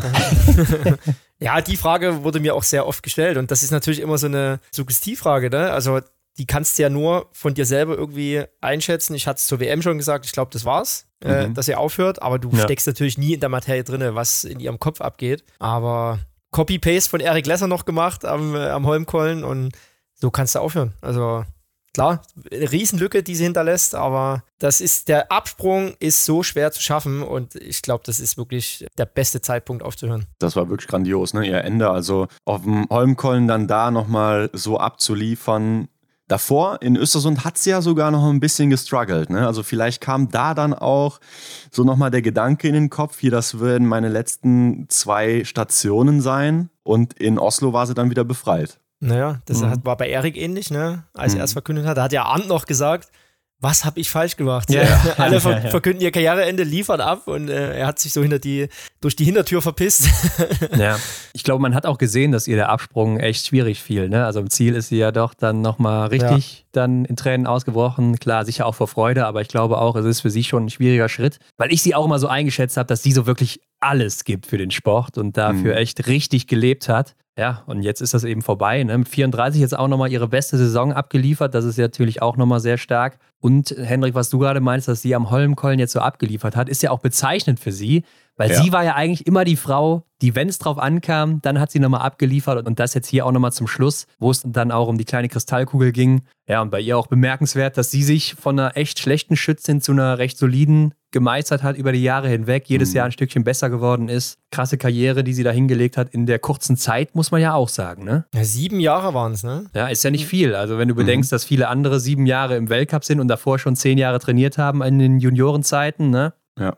Und ich glaube, sie hat jedes offen kommunizierte Ziel erreicht, oder? Also ich ja, Gesamtweltcup jetzt nicht, ne? Also du erinnerst dich noch, so ein, so ein gelbes Trikot würde ganz gut aussehen auf unserem ja. orangen Laufdress oder gelben. Ja, ich erinnere mich aber auch, oder es klingelt bei mir auch noch, wenn sie dann gesagt hatte, dass es halt nochmal wahrscheinlich ein viel, viel härterer Weg auch ist. Klar, natürlich ist ja auch, es ist das Härteste, was es gibt, aber äh, genau. sie war bei den Höhepunkten halt immer da, ne? Ja, genau. aber die, die Wahrscheinlichkeit, ne, dass du am Tag X bei Olympia ablieferst und bei der WM Wahnsinn. dann noch zu Hause, ja. die ist schon sehr gering und dass das funktioniert. Aber das sind halt einfach die, die Topstars. Oder einer Björndal, Svensson, der hat auch immer bei WM Olympia abgeliefert. Foucault, die haben immer, wenn es drauf ankam, geliefert. Und das äh, ist die echt die hohe Kunst. Und ja. das hat sie eben auch, mhm. diese diese, wie soll ich sagen, diese Beharrlichkeit, diesen Weg auch durchzugehen. Ich erinnere mich an letztes Jahr, was da alles schief ging. Ja. Erinnert euch an den Antolz Massenstart kurz vor Olympia, da waren ja. noch zwei, drei Wochen Zeit und da ging gar nichts. Ja. Und da hat sie selber, glaube ich, auch das erste Mal so ein bisschen an sich gezweifelt. Aber sie ist dann trotzdem ihren Weg konsequent weitergegangen. Und dass es dann wirklich immer am Tag X funktioniert, das ist sehr beeindruckend. Ja, war ja auch 2019 schon so, ne? 2020 ja auch Medaillen geholt in Antolz. Ja. Also Wahnsinnskarriere. Anna Chevalier-Boucher ist der nächste große Name, hatte nur einen Weltcup-Sieg komischerweise, ne, in Nove Mesto im Verfolger 2016, obwohl sie ja eigentlich auch immer solide war. Aber ich glaube, die meisten Gold. dritten Plätze, oder? Ja, weiß ich nicht, aber hat, hat jetzt auch ähm, nie Gold geholt, dafür aber viel Silber und Bronze bei WM und Olympia und auch bei beiden Events Einzelmedaillen. Also hier geht auch eine sehr große, aber die französischen Damen, die müssen sich wirklich keine Sorgen machen. Ja. Ne? Aber bei Chevalier Boucher fand ich es beeindruckend, einfach auch mit dem Kind, ja, ist ja mhm. Mama und das Kind ist ja fast bei jedem Weltcup dabei. Und ich kenne es ja von zu Hause, was das für eine Belastung ist. Es gab ja auch Marie Doran, Aber die das gemacht hat mit Kindern, bei den Russen generell oder Russinnen, die hatten ja früher auch immer, glaube ich, sogar ihren ganzen Zyklus danach ausgelegt mit Schwangerschaften, weil da passiert ja auch nochmal was im Körper mit, mit, einer, mit einer Frau, äh, hormonell. Und mhm. ich habe irgendwo gelesen, dass sie nach ihrer Schwangerschaft einen viel besseren, ja, nicht Body Mass Index, aber wie sagt man so, das Kraft-Leistungsverhältnis ist dann auch besser geworden irgendwie bei ihr. Aber generell diese, diese Doppelbelastung, was du mit dem Kind einfach hast, weil Sport ist Sport, das ist ein Kind, ein dreijährigen Kind scheißegal, ob ja. du Sport mhm. machst oder nicht. Ne? Und dass die das so unter einen Hut gekriegt hat, sehr, sehr beeindruckend. Ja, ist ja auch bei Selina Gasparin so ein Ding gewesen, ne, über viele Jahre ja. hinweg. Oder äh, Anastasia Kusmina, Daya Domracheva, ähm, viele, viele Namen, die da auch zurückgekommen sind, auch stark zurückgekommen mhm. sind. Ähm, Mari Eder oder Finnland, muss man besser sagen, die haben jetzt wahrscheinlich ein Problem, wo sie weg ist. Also da ist ja jetzt wirklich gar keine mehr, weil auch Nastasia Kinonen aufgehört hat, die schon ja. 38 war. Also ich glaube auch mit die älteste jetzt im Damenfeld gewesen ist. Marieda hat mal einen Doppelsieg geholt am Hollenkollen 2017, Sprintverfolger. Da hat sie leider nie wieder dran anknüpfen können, war danach nie wieder auf dem Podium. Vorher nur einmal, zweite im Sprint gewesen. Ja, und sie hat leider nie das Schießen in den Griff bekommen. Ne? Sehr mhm. starke Läuferin. Ja, und Finnland, die haben jetzt gerade bei den Frauen echt ein richtiges Problem, weil da sind jetzt alle Namen weg. Aber da kommt bei den Juniorinnen, ja, sind zwei, drei auffällig gewesen. Und bei den Männern, da tut sich was. Und da haben, die haben ja auch einen neuen Trainer, einen Norweger, mhm. der jetzt im Team ist, der auch mit Ole gearbeitet hat. Und da finde ich, bei den Männern hat es, jetzt schweifen wir ein bisschen ab, ne? Aber da kommt schon einiges. Aber bei den Frauen, ja, die jetzt aktuell im Weltcup sind, klar, Minkinen ist eine gute Schützin, aber da fehlt es halt auch im Laufen. Ja, klar, du hast bei den Männern Otto Invenius, aber er trifft auch kein Scheunentor, so wie ich das sehe. Der hat eine Trefferquote von 77 Prozent. Ne? Das ist aber halt ist, äh, ist er, glaube ich, sogar Junioren-Weltmeister, oder? Oder Dritter? Ja, also auf alle glaub, Fälle hat er eine Medaille geholt letztes Jahr. Ja, ja. Weltmeister ist er, glaube ich, nicht, aber ähm, Zweiter oder Dritter war er, ja. ja. Aber er hat den Style auf seiner Seite. Ja, absolut. Das stimmt. Beste Sonnenbrille. ja, aber Marie auch eine große, also absolut gute Läuferin, aber auch schon relativ alt, ne? Ja, 35. 35, so, ne? genau, 35. Mhm. Ja. ja, Irgendwann. War ja auch nur eine Frage der Zeit eigentlich, auch naja. mit ihrer anderen Geschichte, so was sie drumherum äh, macht in ihrem Leben. Also das kam jetzt nicht so sehr überraschend. Und das Krasse in Oslo, die Doppelsiege, die sie da hat, oder zwei, zwei Siege hat sie da gehabt, ne? Ja, ein Doppelsieg, ne? Sprintverfolger 2017, sogar. genau. Da ist nämlich ein Tag oder zwei Tage vorher ihr Trainer gestorben. Das fand ich krass. Ah, okay, krass. Das mhm. war sehr, sehr emotional. Okay, wie kriegen wir jetzt den Übergang hin? Serafin Wiesner, ne, der hatte mal einen fünften Platz im, im Sprint von Presque Isle. Das ist sein bestes Ergebnis im Weltcup. Also war auch schon mal oben mit dabei. Fuyoko Tashizaki, 34 Jahre alt, vierte, fünfte und neunte Mal im Weltcup gewesen. Die wollte schon letzte Saison aufhören, hat es jetzt aber erst getan. Ja, Leute, und dann kommen wir doch eigentlich schon zu Marc Kirchner, ne? Jo. Der Kinnhaken für ganz Deutschland. Ja, Michael, glaubst du, es war seine eigene Entscheidung so komplett? Ich habe mir das Interview auch noch mal ein paar Mal angeguckt. Ja, schwer zu sagen. Ja. Also ja. den Kloß, den er an den Hals hatte, also Mhm. also es war für ihn natürlich auch absolut krass emotional. Also so habe ich einen Schmal auch noch nie erlebt. Ähm, aber da siehst du eben auch, wie beherrscht er ist. Ne? Also er wollte per Du nicht weinen, aber er war sehr knapp dran. Also da hat nicht viel gefehlt. Ist ja auch klar, also wenn du jetzt mal zurückgehst, der hat als Kind Biathlon gemacht und ist bis ins hohe Alter dem Sport oder dem Metier es ist sein Leben, ne? das ist sein Leben, wirklich sein Ja. Leben. Und eigentlich auch sein Leben lang mit dem DSV zusammengearbeitet und das ist schon sehr krass beeindruckend. Ich würde jetzt mal so sagen, er hat vielleicht auch eingesehen, was heißt eingesehen, aber hat sich auch gesagt, okay, hier muss auch irgendwas passieren, ein neuer Wind vielleicht rein. Schwer zu sagen, aber ich hatte schon das Gefühl, dass er selber jetzt gesagt hat, okay, privat muss ich jetzt auch mal ein bisschen zurückstecken und jetzt ist es einfach Zeit Ja. zu gehen. Ich, also ich hatte ja mal die Info, dass er eigentlich, oder das war mal der langfristige Plan, äh, wollte er zusammen mit Erik und Arndt letztes Jahr nach Olympia Mhm. Lebo sagen. Mhm. Okay. Und dann war es für mich auch irgendwo absehbar, dass er jetzt in, in den nächsten Jahren aufhört. Ich dachte aber eigentlich schon, dass sie sich jetzt äh, ein cooles Team aufgebaut haben mit Urus und er zusammen. Also viele Sportlerstimmen, die das auch bestätigt haben, ne, dass das ein gutes Team war. Aber ja, so die Konstellation, die es jetzt gibt, bin ich mal gespannt. Ja, ich hatte auch den Eindruck, dass er das Ganze freiwillig aus eigenen Stücken gemacht hat. Gerade immer, wenn er eben, und das hat er ja ein paar Mal gemacht, seine Familie damit einbezogen hat in die Begründung. Da kamen ja die Emotionen rauf und ja, ich denke schon. Aber auf der anderen Seite glaube ich auch, dass es dem DSV dann in die Spur gepasst hat. Ich könnte mir auch vorstellen, es ist wahrscheinlich so ein Mix aus beidem. Genau. Ja. Kennst du denn äh, Michael Jens Filbrich? Also, Na klar, ein Fipser. ja?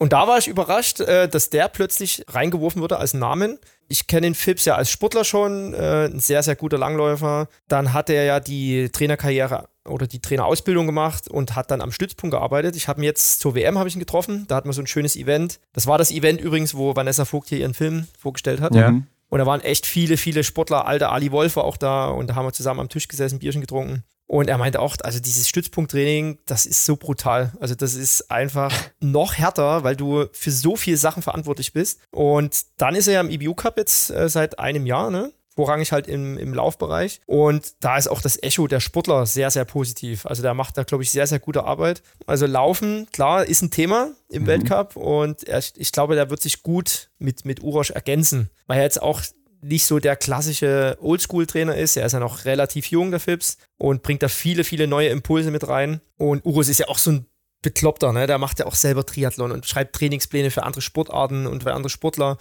Und der ist da sehr, sehr fortschrittlich, was ich gar nicht so auf dem Schirm hatte. Ich habe da auch gedacht, der ist eher so ein bisschen oldschool unterwegs. Mhm. Aber ich glaube, die beiden ergänzen sich ganz gut. Aber das eigentliche Thema ist ja natürlich dann das Schießen, ne? das, äh, was fast noch wichtiger ist, wie man das in den Griff kriegt. Finde ich auch. Also, das müsste wahrscheinlich die größte Stellschraube sein. Da muss man was machen, da muss was passieren. Okay, kommen wir mal zur nächsten Meldung. Die französischen Herrentrainer, die haben hingeschmissen. Ne? Also, Oh. Vincent Vitotz und Patrick Favre, die sind nicht mehr dabei im Team. Und das hat wohl das Team auch selbst entschieden. Ne? Also, Canton Fiormaillet und Emilien Jacquelin und der Rest, die sind da wohl hingegangen, haben das Gespräch gesucht.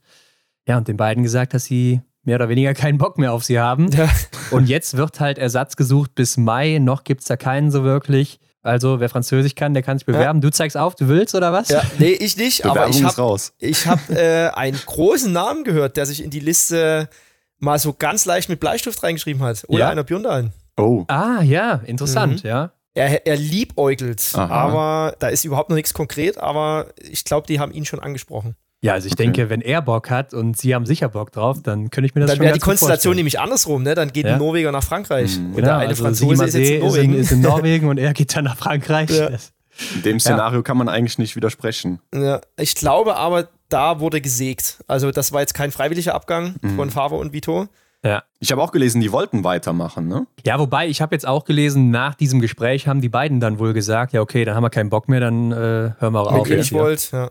Ich weiß noch, als, äh, sagt man jetzt Vincent oder Vincent? Vito? Vincent Vitotz kann auch Vincent sein. Ja. Vitotz. Ich glaube Vito, oder? Vito kann auch sein. ist ja auch egal. Genau. Ähm, als er in den Weltcup kam, ich weiß jetzt nicht mehr genau, ob ich mit Cantar oder mit, oder was sogar Simon Foucault, ich weiß nicht, der dann über Martin geredet hat und da, das war das erste Jahr und da haben die alle gesagt, das ist krank. Also was der mit uns macht, gerade im Laufbereich, ist er fürs Laufen gekommen, das ist geisteskrank. Also das ist, hat mit Biathlon gar nichts zu tun und Vito war halt wirklich in seiner Langlaufschiene ein bisschen gefangen ja. und wollte die äh, auch eins zu eins ins Biathlon übertragen. In den Jahren ist natürlich auch ein bisschen was vorangegangen, aber da gab es schon so ein paar Meinungsverschiedenheiten, wo, wo ich schon gedacht habe, okay, krass, also das, das scheint nicht so, zu, so homogen zu sein, aber jetzt merkt man schon bei vielen, würde ich jetzt halt auch wieder Chaklar mit reinbringen, dass das irgendwie übergreifend nicht so funktioniert hat. Auch mit, mit Fio Maillet. Dass, wenn das Puzzle eben Trainerteam nicht so funktioniert, siehst du eben auch eins zu eins an die Leistung. Mhm. Aber hast du sowas schon mal erlebt vorab irgendwo? Wie meinst du? Also, dass da irgendwie sich ein Team auch gegen die Trainer aufgelehnt hat? Also damals war ja auch mit Frank Ulrich, gab es ja auch ab und zu mal so ein paar Reibereien aus verschiedenen Lagern, wo ja auch, also Aufstand ist jetzt äh, absolut das falsche Wort, aber wo schon absehbar war, dass das ein Ende zugeht, weil viele unzufrieden waren. Ist halt immer der Weg, wie es dann, wie es dann abläuft. Ob das jetzt wirklich dann öffentlich so eine Schlammschlacht oder ob man sich einvernehmlich trennt oder das ist natürlich dann nochmal eine andere Sache. Gut, dann haben wir ja auf Instagram noch eine kleine Fragerunde gestartet. Da können wir noch mal ein paar durchpfeffern jetzt. Und mhm. Apps, die erste geht direkt mal an dich, weil ich glaube, das kannst du am besten beantworten. Wie werden denn eigentlich die Preisgelder versteuert? Also ich rechne immer, wenn jetzt jemand immer noch 500 Euro gewinnt, äh, bis Platz, was, 30? Ja. Ja, der, kann also sein, ja. Der hat am Ende 250 Euro plus minus. Na, also das, Land, äh, das Geld wird immer in dem Land versteuert, wo es ausgezahlt wird. So war das mhm. zumindest noch bei mir, weil es jetzt nicht so lange her ist. Sollte der Steuersatz niedriger sein als in Deutschland, wird halt hier nochmal draufgeschlagen. Also am mhm. Ende bist du, kannst es eigentlich als Sportler immer halbieren, das, das Preisgeld, zumindest jetzt aus deutscher Sicht. Kriegst du dann die Hälfte direkt auf dein Konto oder kriegst du direkt das Ganze auf dein Konto? Du nee, du kriegst, du kriegst eins zu eins das Preisgeld, musst okay. es dann aber in dem ja. Land, wo du wohnst, auch so versteuern. Ne? Okay. Ja. So, und dann hast du natürlich auch, äh, ich glaube, in Hantimansis zum Beispiel, das ist ja eine steuerfreie Region, hast du es auch eins zu eins gekriegt. Früher war das ja noch bar, das waren ja auch noch Zeiten, ey, da hast du einfach. ich hatte mal, ich hatte mal einen Weltcup in Osrebli in der Slowakei. Da war ich dreimal auf dem Podium. Ja. Und da hatte ich auch mal mein Kopfkissen, ein Batzen Geld liegen. Du hast dann, du bist dann in das Rennbüro, hast unterschrieben, äh, so und so viel hast du empfangen, so viel Geld. Das wurde da schon versteuert. Also mhm. ein Teil des Geldes war schon weg. Und bist dann mit dem Umschlag ins Hotel gegangen. Und da wurde ja auch teilweise Geld geklaut in den Hotels. Und das ja, war dann der Punkt, wo die IBU gesagt hat, okay, das war 2005. Krass. Jetzt müssen wir hier mal was ändern. Und Wahnsinn. dann wurde das überwiesen. Immer die ja, genau. Geldrollen am Start. Aber Ey, wie ist denn das? Ist man als Athlet oder eine Athletin dann irgendwie selbstständig oder freiberuflich oder sowas? Nebengewerbe hast, haben die meisten. Ja. Also einfach so meldet man sich als Einzelunternehmer oder sowas an. Genau, du hast dann Gewerbe. Ich hatte, glaube ich, wirklich tatsächlich Gewerbesportler. Das, mhm. das gibt's wo. Ja. Und hast du dann deine Einnahmen quasi jetzt ist es eher alles digital, die kannst du ja gar nicht irgendwie verschleiern. Ja. Ähm, das direkt zum Finanzamt gegeben und das wurde dann versteuert. Okay. Aber ich sag mal, in Deutschland, wenn jetzt jemand einen Weltcup gewinnt, kannst du eigentlich schon mal die Hälfte äh, zur Seite legen, weil du hast eigentlich generell den Spitzensteuersatz. Das ist wieder so ein Ding, Ole Einer Björndalen. Der hat, das wissen ja auch viele nicht, der hat ja seinen Wohnsitz dann in Österreich gehabt und in Österreich ja. kannst du von Bundesland zu Bundesland den Steuersatz verhandeln.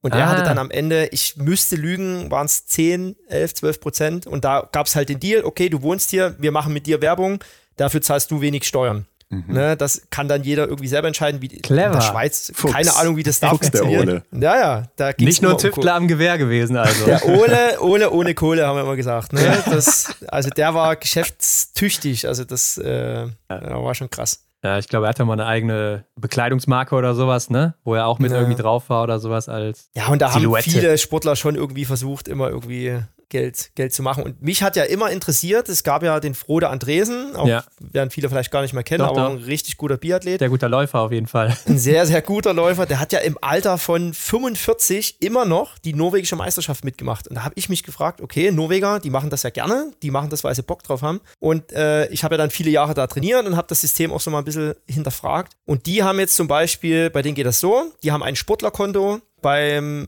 ich weiß jetzt nicht, ob das der Skiverband ist, also die haben da ein Konto und alles Geld, was die verdienen, packen die da drauf.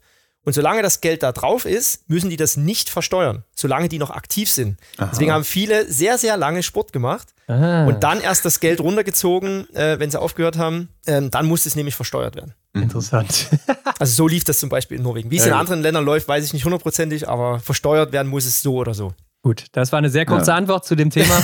Schöne ähm, Einblicke. Wie bekommen denn junge Athleten und Athletinnen ihre Skimarke? Was heißt jung? Ne, ist es jetzt ein Athlet, der schon im Weltcup ist oder Junioren im, im IBU Cup? Also ich denke, viele werden ja schon irgendwie im Kindesalter, Jugendalter oder so mit einer Skimarke vertraut gemacht und die nehmen die genau. auch mit, oder? Genau, also ich würde jetzt mal auch aus, ich kann da eigentlich nur aus deutscher Sicht reden, ähm, wenn jetzt viele junge, ich sag mal selbst die ganz Kleinen, wenn die jetzt irgendwann anfangen, die kriegen einfach ein paar Ski. Bei uns in Altenberg zum Beispiel am Stützpunkt ist es so, da gibt es einen Förderverein, das heißt, es gibt einen riesen Pool an Skimaterial, dann müssen die Eltern monatlich so und so viel Geld einzahlen, dass die dieses Material eben nutzen können. Mhm. Das ist jetzt egal, ob es ein Atomic, Fischer, Salomon, Rossignol Ski ist. Aber irgendwann kriegst du natürlich im Alter ein Gespür dafür, was willst du für eine Skimarke laufen. Dann müssen sich entweder die Kinder oder die Eltern in dem Fall das Material selber kaufen. Oder du hast sogar so gute Resultate, dass die Firma schon kommt und dir hier und da ein paar Sachen gibt. Ähm, Salomon ist jetzt zum Beispiel auch so auf den Trichter, die wollen viel Nachwuchs sponsern und die natürlich dann auch binden, äh, langfristig. Und wenn du dann IBU Cup, Weltcup, äh, auch schon bei der Union WM, kriegst du dann teilweise schon das Material von der Firma gestellt. Also wirklich nur gestellt, musst es dann auch wieder zurückgeben. Mhm. Oder du bist dann halt so ein guter Athlet und dann ist es eh wurscht. Dann kannst du dir eh raussuchen.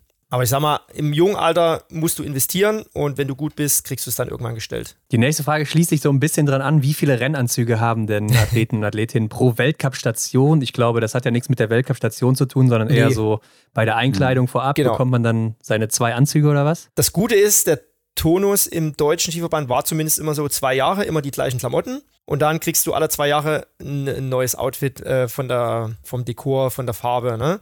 Also hast du ja schon mal alleine mindestens über die zwei Jahre, du kriegst pro Jahr, glaube ich, zwei, vielleicht sogar drei, hast du schon mal sechs äh, in zwei Jahren gesammelt. Ne? Und klar, die stinken irgendwann, lässt sich nicht vermeiden, aber ich denke mal so mit zwei, drei, eher sogar vier, ich war immer so mit drei am Start.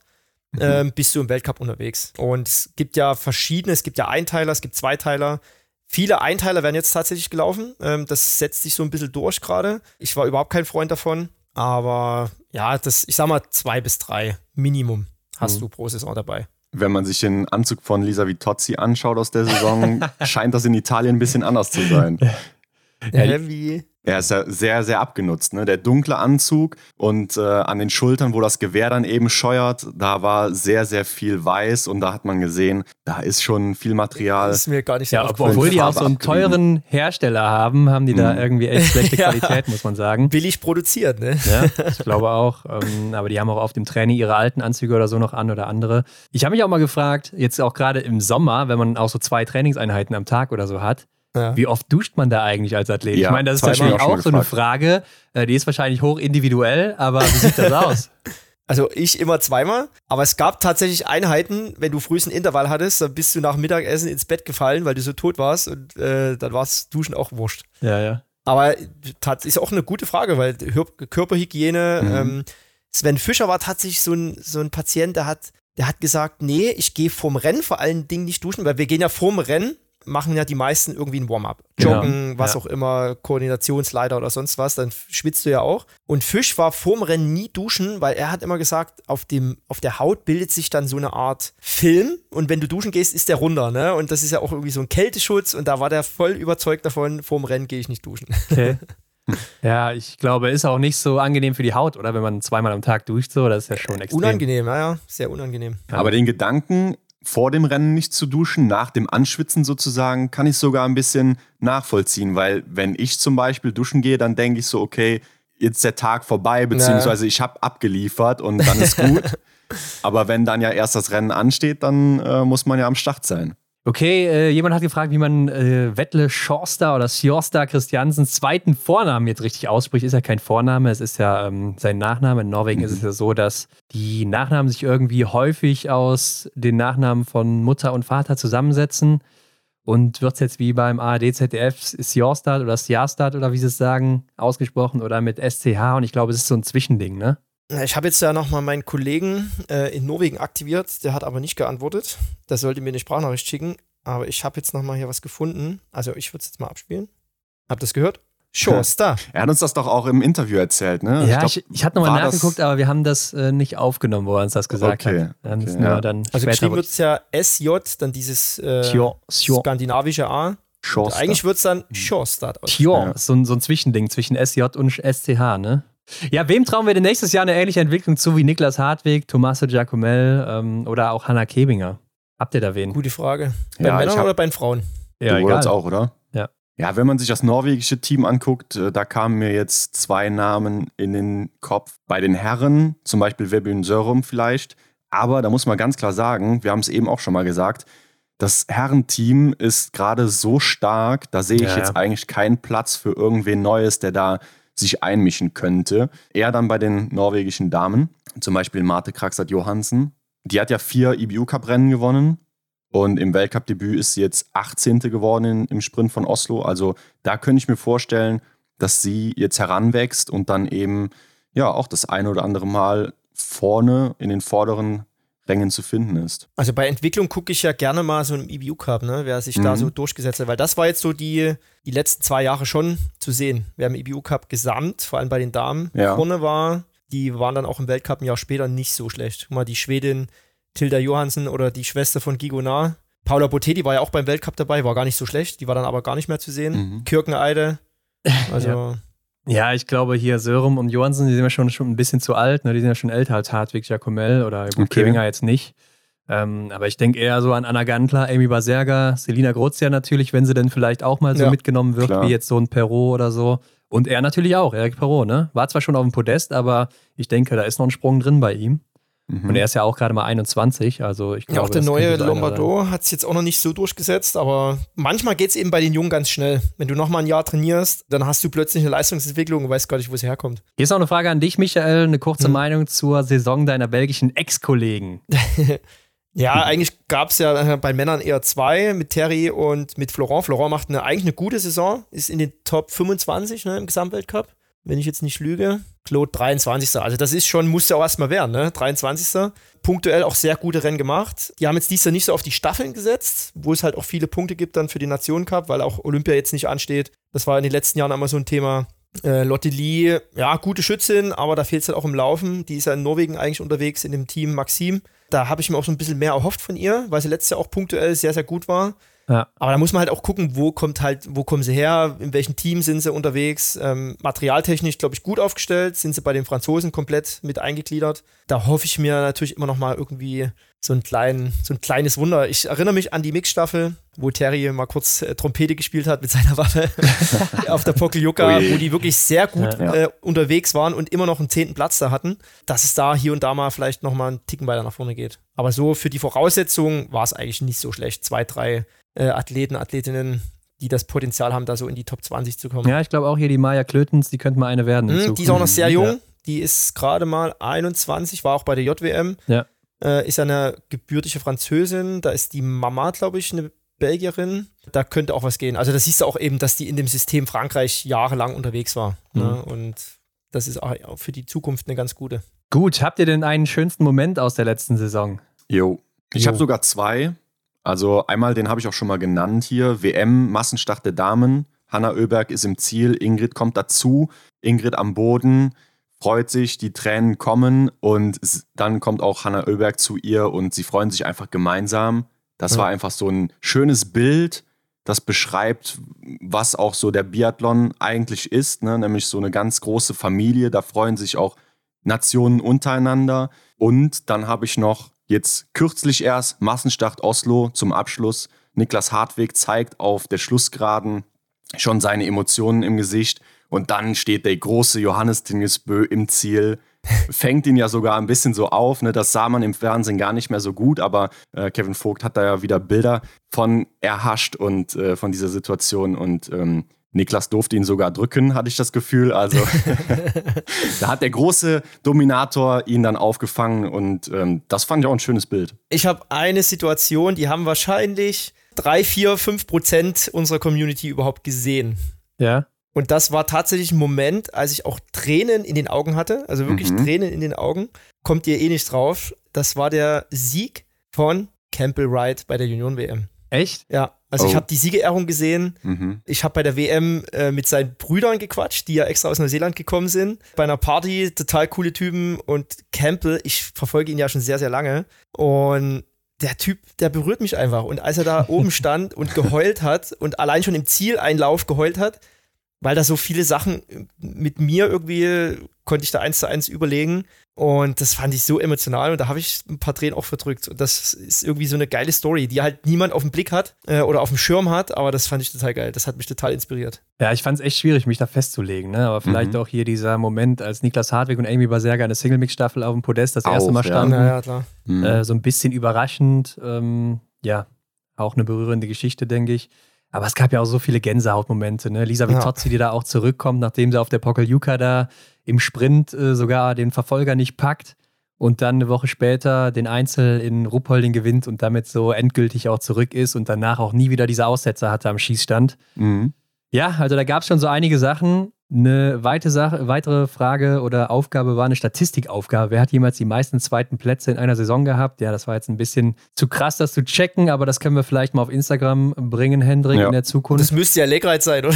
Ja, aus dem Bauch heraus würde ich jetzt auch mal sagen, dass er es ist. Was denkt ihr denn, sind nächstes Jahr die sechs DSV-Damen, die am Anfang im Weltcup starten? Mhm.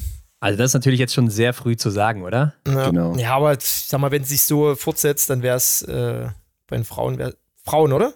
Ja. Ja. Vogt, Schneider, Kebinger, wen haben wir noch? Preuß. Preuß, wenn sie wieder da ist, hoffentlich. Mhm. Klar. Vielleicht ja sogar Selina Grotjan, aber das ist so spekulativ. Keine Ahnung, was die mit der vorhaben, ob die vielleicht auch eine Junioren-Saison erstmal absolvieren soll. Janina, jetzt hinten raus, ganz gut gewesen. Ja, ist schwer zu sagen, ne?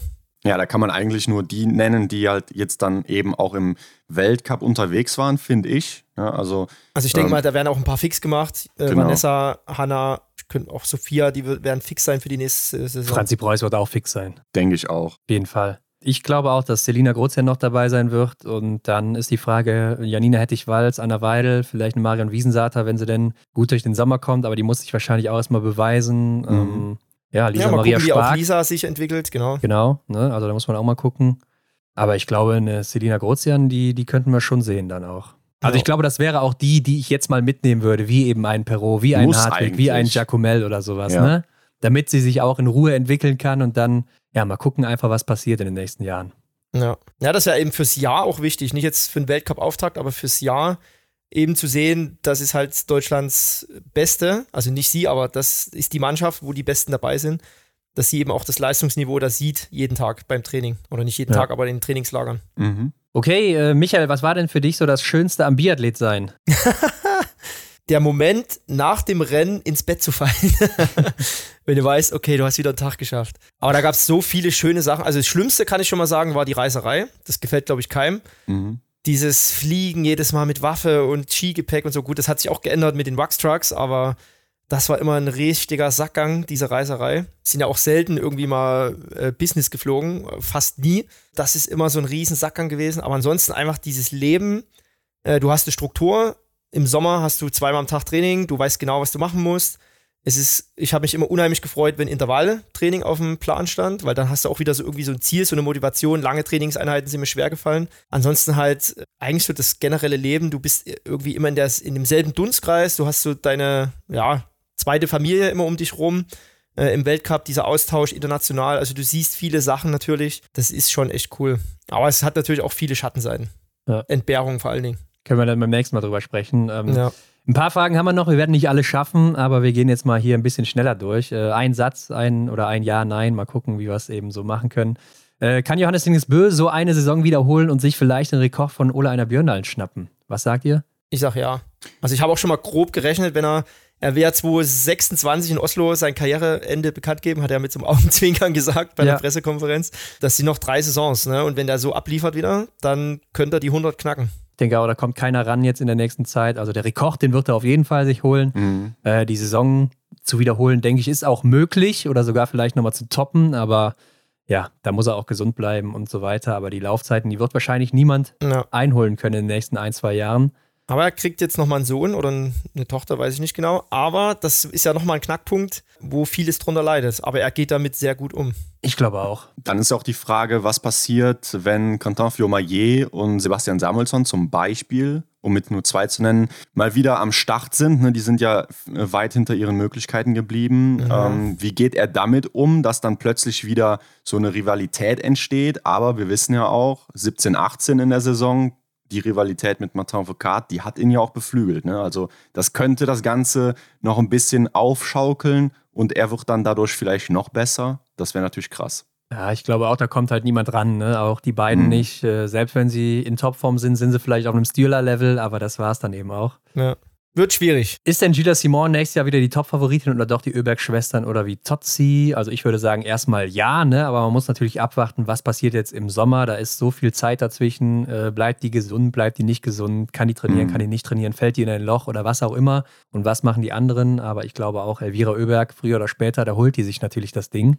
Ja, und man muss ja auch sagen, generell ist die Titelverteidigung bei den Damen ja immer nicht ganz so einfach gewesen. Ne? Also Ausnahme Dorothea Vira, aber in den letzten Jahren haben wir es ja dann selten gesehen. Stimmt, ja. Ja, ja das kannst du im November, glaube ich, dann mal so abschätzen, hm. wer wo wie steht. Also vor den Weltcups kannst du ein paar Rennen einordnen, die Sommerrennen und dann kannst du mal so ansatzweise sagen, ob das funktioniert oder nicht. Okay, ein Name von euch. Wer hat euch in dieser Saison am meisten überrascht?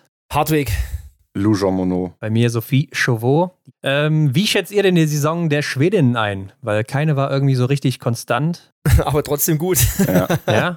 Also ich fand's, ich fand's auch sehr erfolgreich. Ne? Und mhm. nach dem Statement, was, was Lukas, äh, Johannes gesagt hat, Johannes Lukas, ja, dass die dieses Jahr keinen großen Stress machen, haben auch keine großen Trainingslager gemacht. Und am Ende kommt wieder eine Rekordsaison bei rum. Und vor allem die WM hat mich sehr beeindruckt. Also Hut ab. Kann man so stehen lassen, ne? Ja, ich glaube auch, das, was ich eben gesagt habe, dass die wenn die fit sind, wahrscheinlich direkt wieder eine Rekordsaison hinlegen könnten dann. Ne? Ja. So, und dann zum Abschluss noch, kann Franzi Preuß wieder eine Top-5-Athletin werden? Yes. Ja, wenn wir das wüssten, ne?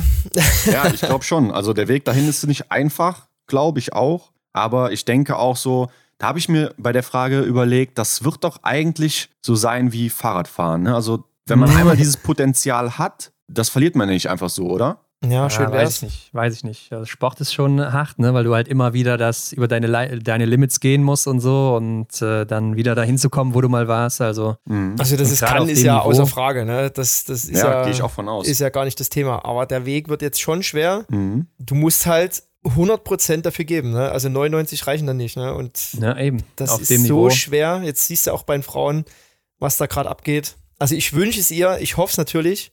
Aber es wird ein schwerer, harter Weg. Also ich glaube schon, auf jeden Fall. Bin ich, ich auch, äh, fest von überzeugt, dass das funktioniert. Ja. Okay, damit sind wir auch durch. Michael, vielen Dank mal wieder für deine Zeit und sag auch unseren Zuhörenden noch gerne, wo können sie dir folgen, wo können sie dich finden? Ja, wie immer, StudiVZ. äh. ICQ-Nummer packen wir auch noch genau. rein. Oldschool. Gib noch meine E-Mail-Adresse ab. Nee, Instagram und Facebook bin ich jetzt auch mal ein bisschen äh, lahm gewesen, aber zieht ja immer noch. Das sind eigentlich so die beiden Sachen. Michael ja. Reusch eingeben. Ja, genau. Und dann Wird man ab. direkt finden. Hast ja auch einen blauen Haken jetzt bei Instagram. Ich habe jetzt einen blauen Haken, genau. Hey, wow. It's very important person. ja. Und wie Alles sagt äh, Hendrik immer so schön, lasst mal, lasst man, äh, nee, wie sagst du immer? Lasst mal ein Sternchen da oder, ähm, oder ja, gebt davon fünf. Mal, genau, klickt mal auf den Stern da. Und bei mir ein Abo. Alles klar. Genau, folgt mal rein da. Super, vielen Dank. Dann bis zum nächsten Mal. Mach's gut. Macht's gut, Nachbarn. Ach ja, Hendrik, dieser Röch, ne? Empfängt er uns da äh, wirklich oberkörperfrei und ja, ich glaube, zum Glück hat er die Kamera nicht noch weiter runtergehalten. Zum Glück ist er auf dem Stuhl sitzen geblieben, ne? Ja, das stimmt wohl. Einfach ein verrückter Kerl, aber macht immer wieder Spaß mit ihm und ich hoffe, ihr hattet genauso viel Spaß da draußen da draußen. Mhm. Also ich hoffe, ihr hört natürlich drin oder ja, vielleicht auch beim Joggen, ne? Dann könnte es schon draußen sein. Ja, oder mit dem Hund auf der Gassi-Runde soll es ja auch geben, dass Leute so auf diese Weise uns zuhören. Vielleicht haben sich auch manche extra einen Hund dafür geholt. Wäre eigentlich auch lustig, ne? ähm, aber wie geht's weiter hier, Hendrik? Also, nächste Woche kommt dann, ja, voraussichtlich der erste Gast bei uns hier in der Extra-Runde. Mhm. Oder die erste Gästin. Lasst euch überraschen. Genau. Die Interviewreihe geht in die neue Runde. Und ja, an der Stelle könnt ihr uns auch mal gerne schreiben, was ihr euch vielleicht so im Sommer von uns wünscht. Habt ihr irgendwelche Themenvorschläge, vielleicht auch Sachen, die mhm. wir auf Instagram nochmal bringen sollen? Oder wollt ihr vielleicht auch was ganz anderes mal sehen? Oder ich weiß es nicht. Lasst es uns wissen. was euch eben so einfällt. Ähm, vielleicht können wir auch mal eine Umfrage dazu starten, Henrik, auf Instagram oder ja, so. Ja. Denn klar, im Sommer gibt es nicht ganz so viele News, da wird nicht ganz so viel passieren. Ne? Der August und ja, so halbwegs September ist relativ vollgepackt nochmal mit Events, ne? Genau, da stehen natürlich dann viele Sommerevents an, die wir auch beleuchten werden. Aber die Biathleten und Biathletinnen, die werden nun mal auch im Sommer gemacht und da geht es natürlich ans Eingemachte und da muss die Mhm. Basis gelegt werden und wenn es da nicht stimmt, dann wird es auch im Winter nicht funktionieren. So, habe ich mal gehört, soll das wohl sein. Also schreibt uns gerne, was ihr so hören wollt, was ihr sehen wollt, wen ihr hier auch mal zu Gast haben wollt. Und dann schauen wir, ob wir das umsetzen können. Genau, einfach unter das Folgenbild bei Instagram oder auch gerne privat, wie auch immer ihr das wollt. Und dann bleibt mir noch nur noch zu sagen, Hendrik, Hinweise zu unserem Gast Michael und auch zu uns findet ihr wie immer in den Show Notes. Und dann abonniert uns doch gerne bei Spotify, iTunes oder wo auch immer ihr das hört, damit ihr keine Folge verpasst, Leute. Und bewertet uns am besten auch mit fünf Sternen dann. Und das geht auch jetzt bei Spotify, Hendrik. Wusstest du das? Ja, da ist so ein Stern, da klickt ihr bei uns mal drauf und vergebt dann davon fünf. Und wir sagen wie immer, vielen Dank dafür, Leute. Ja, total neu ist das. Und teilt das überall, wenn ihr noch mehr davon hören wollt, dann wissen wir, das kommt gut an. Und ja, spread the love und wir sehen euch nächste Woche dann oder hören euch besser gesagt. Macht's gut, schöne Woche und ciao. In diesem Sinne, ciao. Das war die Extra-Runde mit Ron und Hendrik für diese Woche. Neue Folgen gibt es jeden Montag, überall, wo es Podcasts gibt.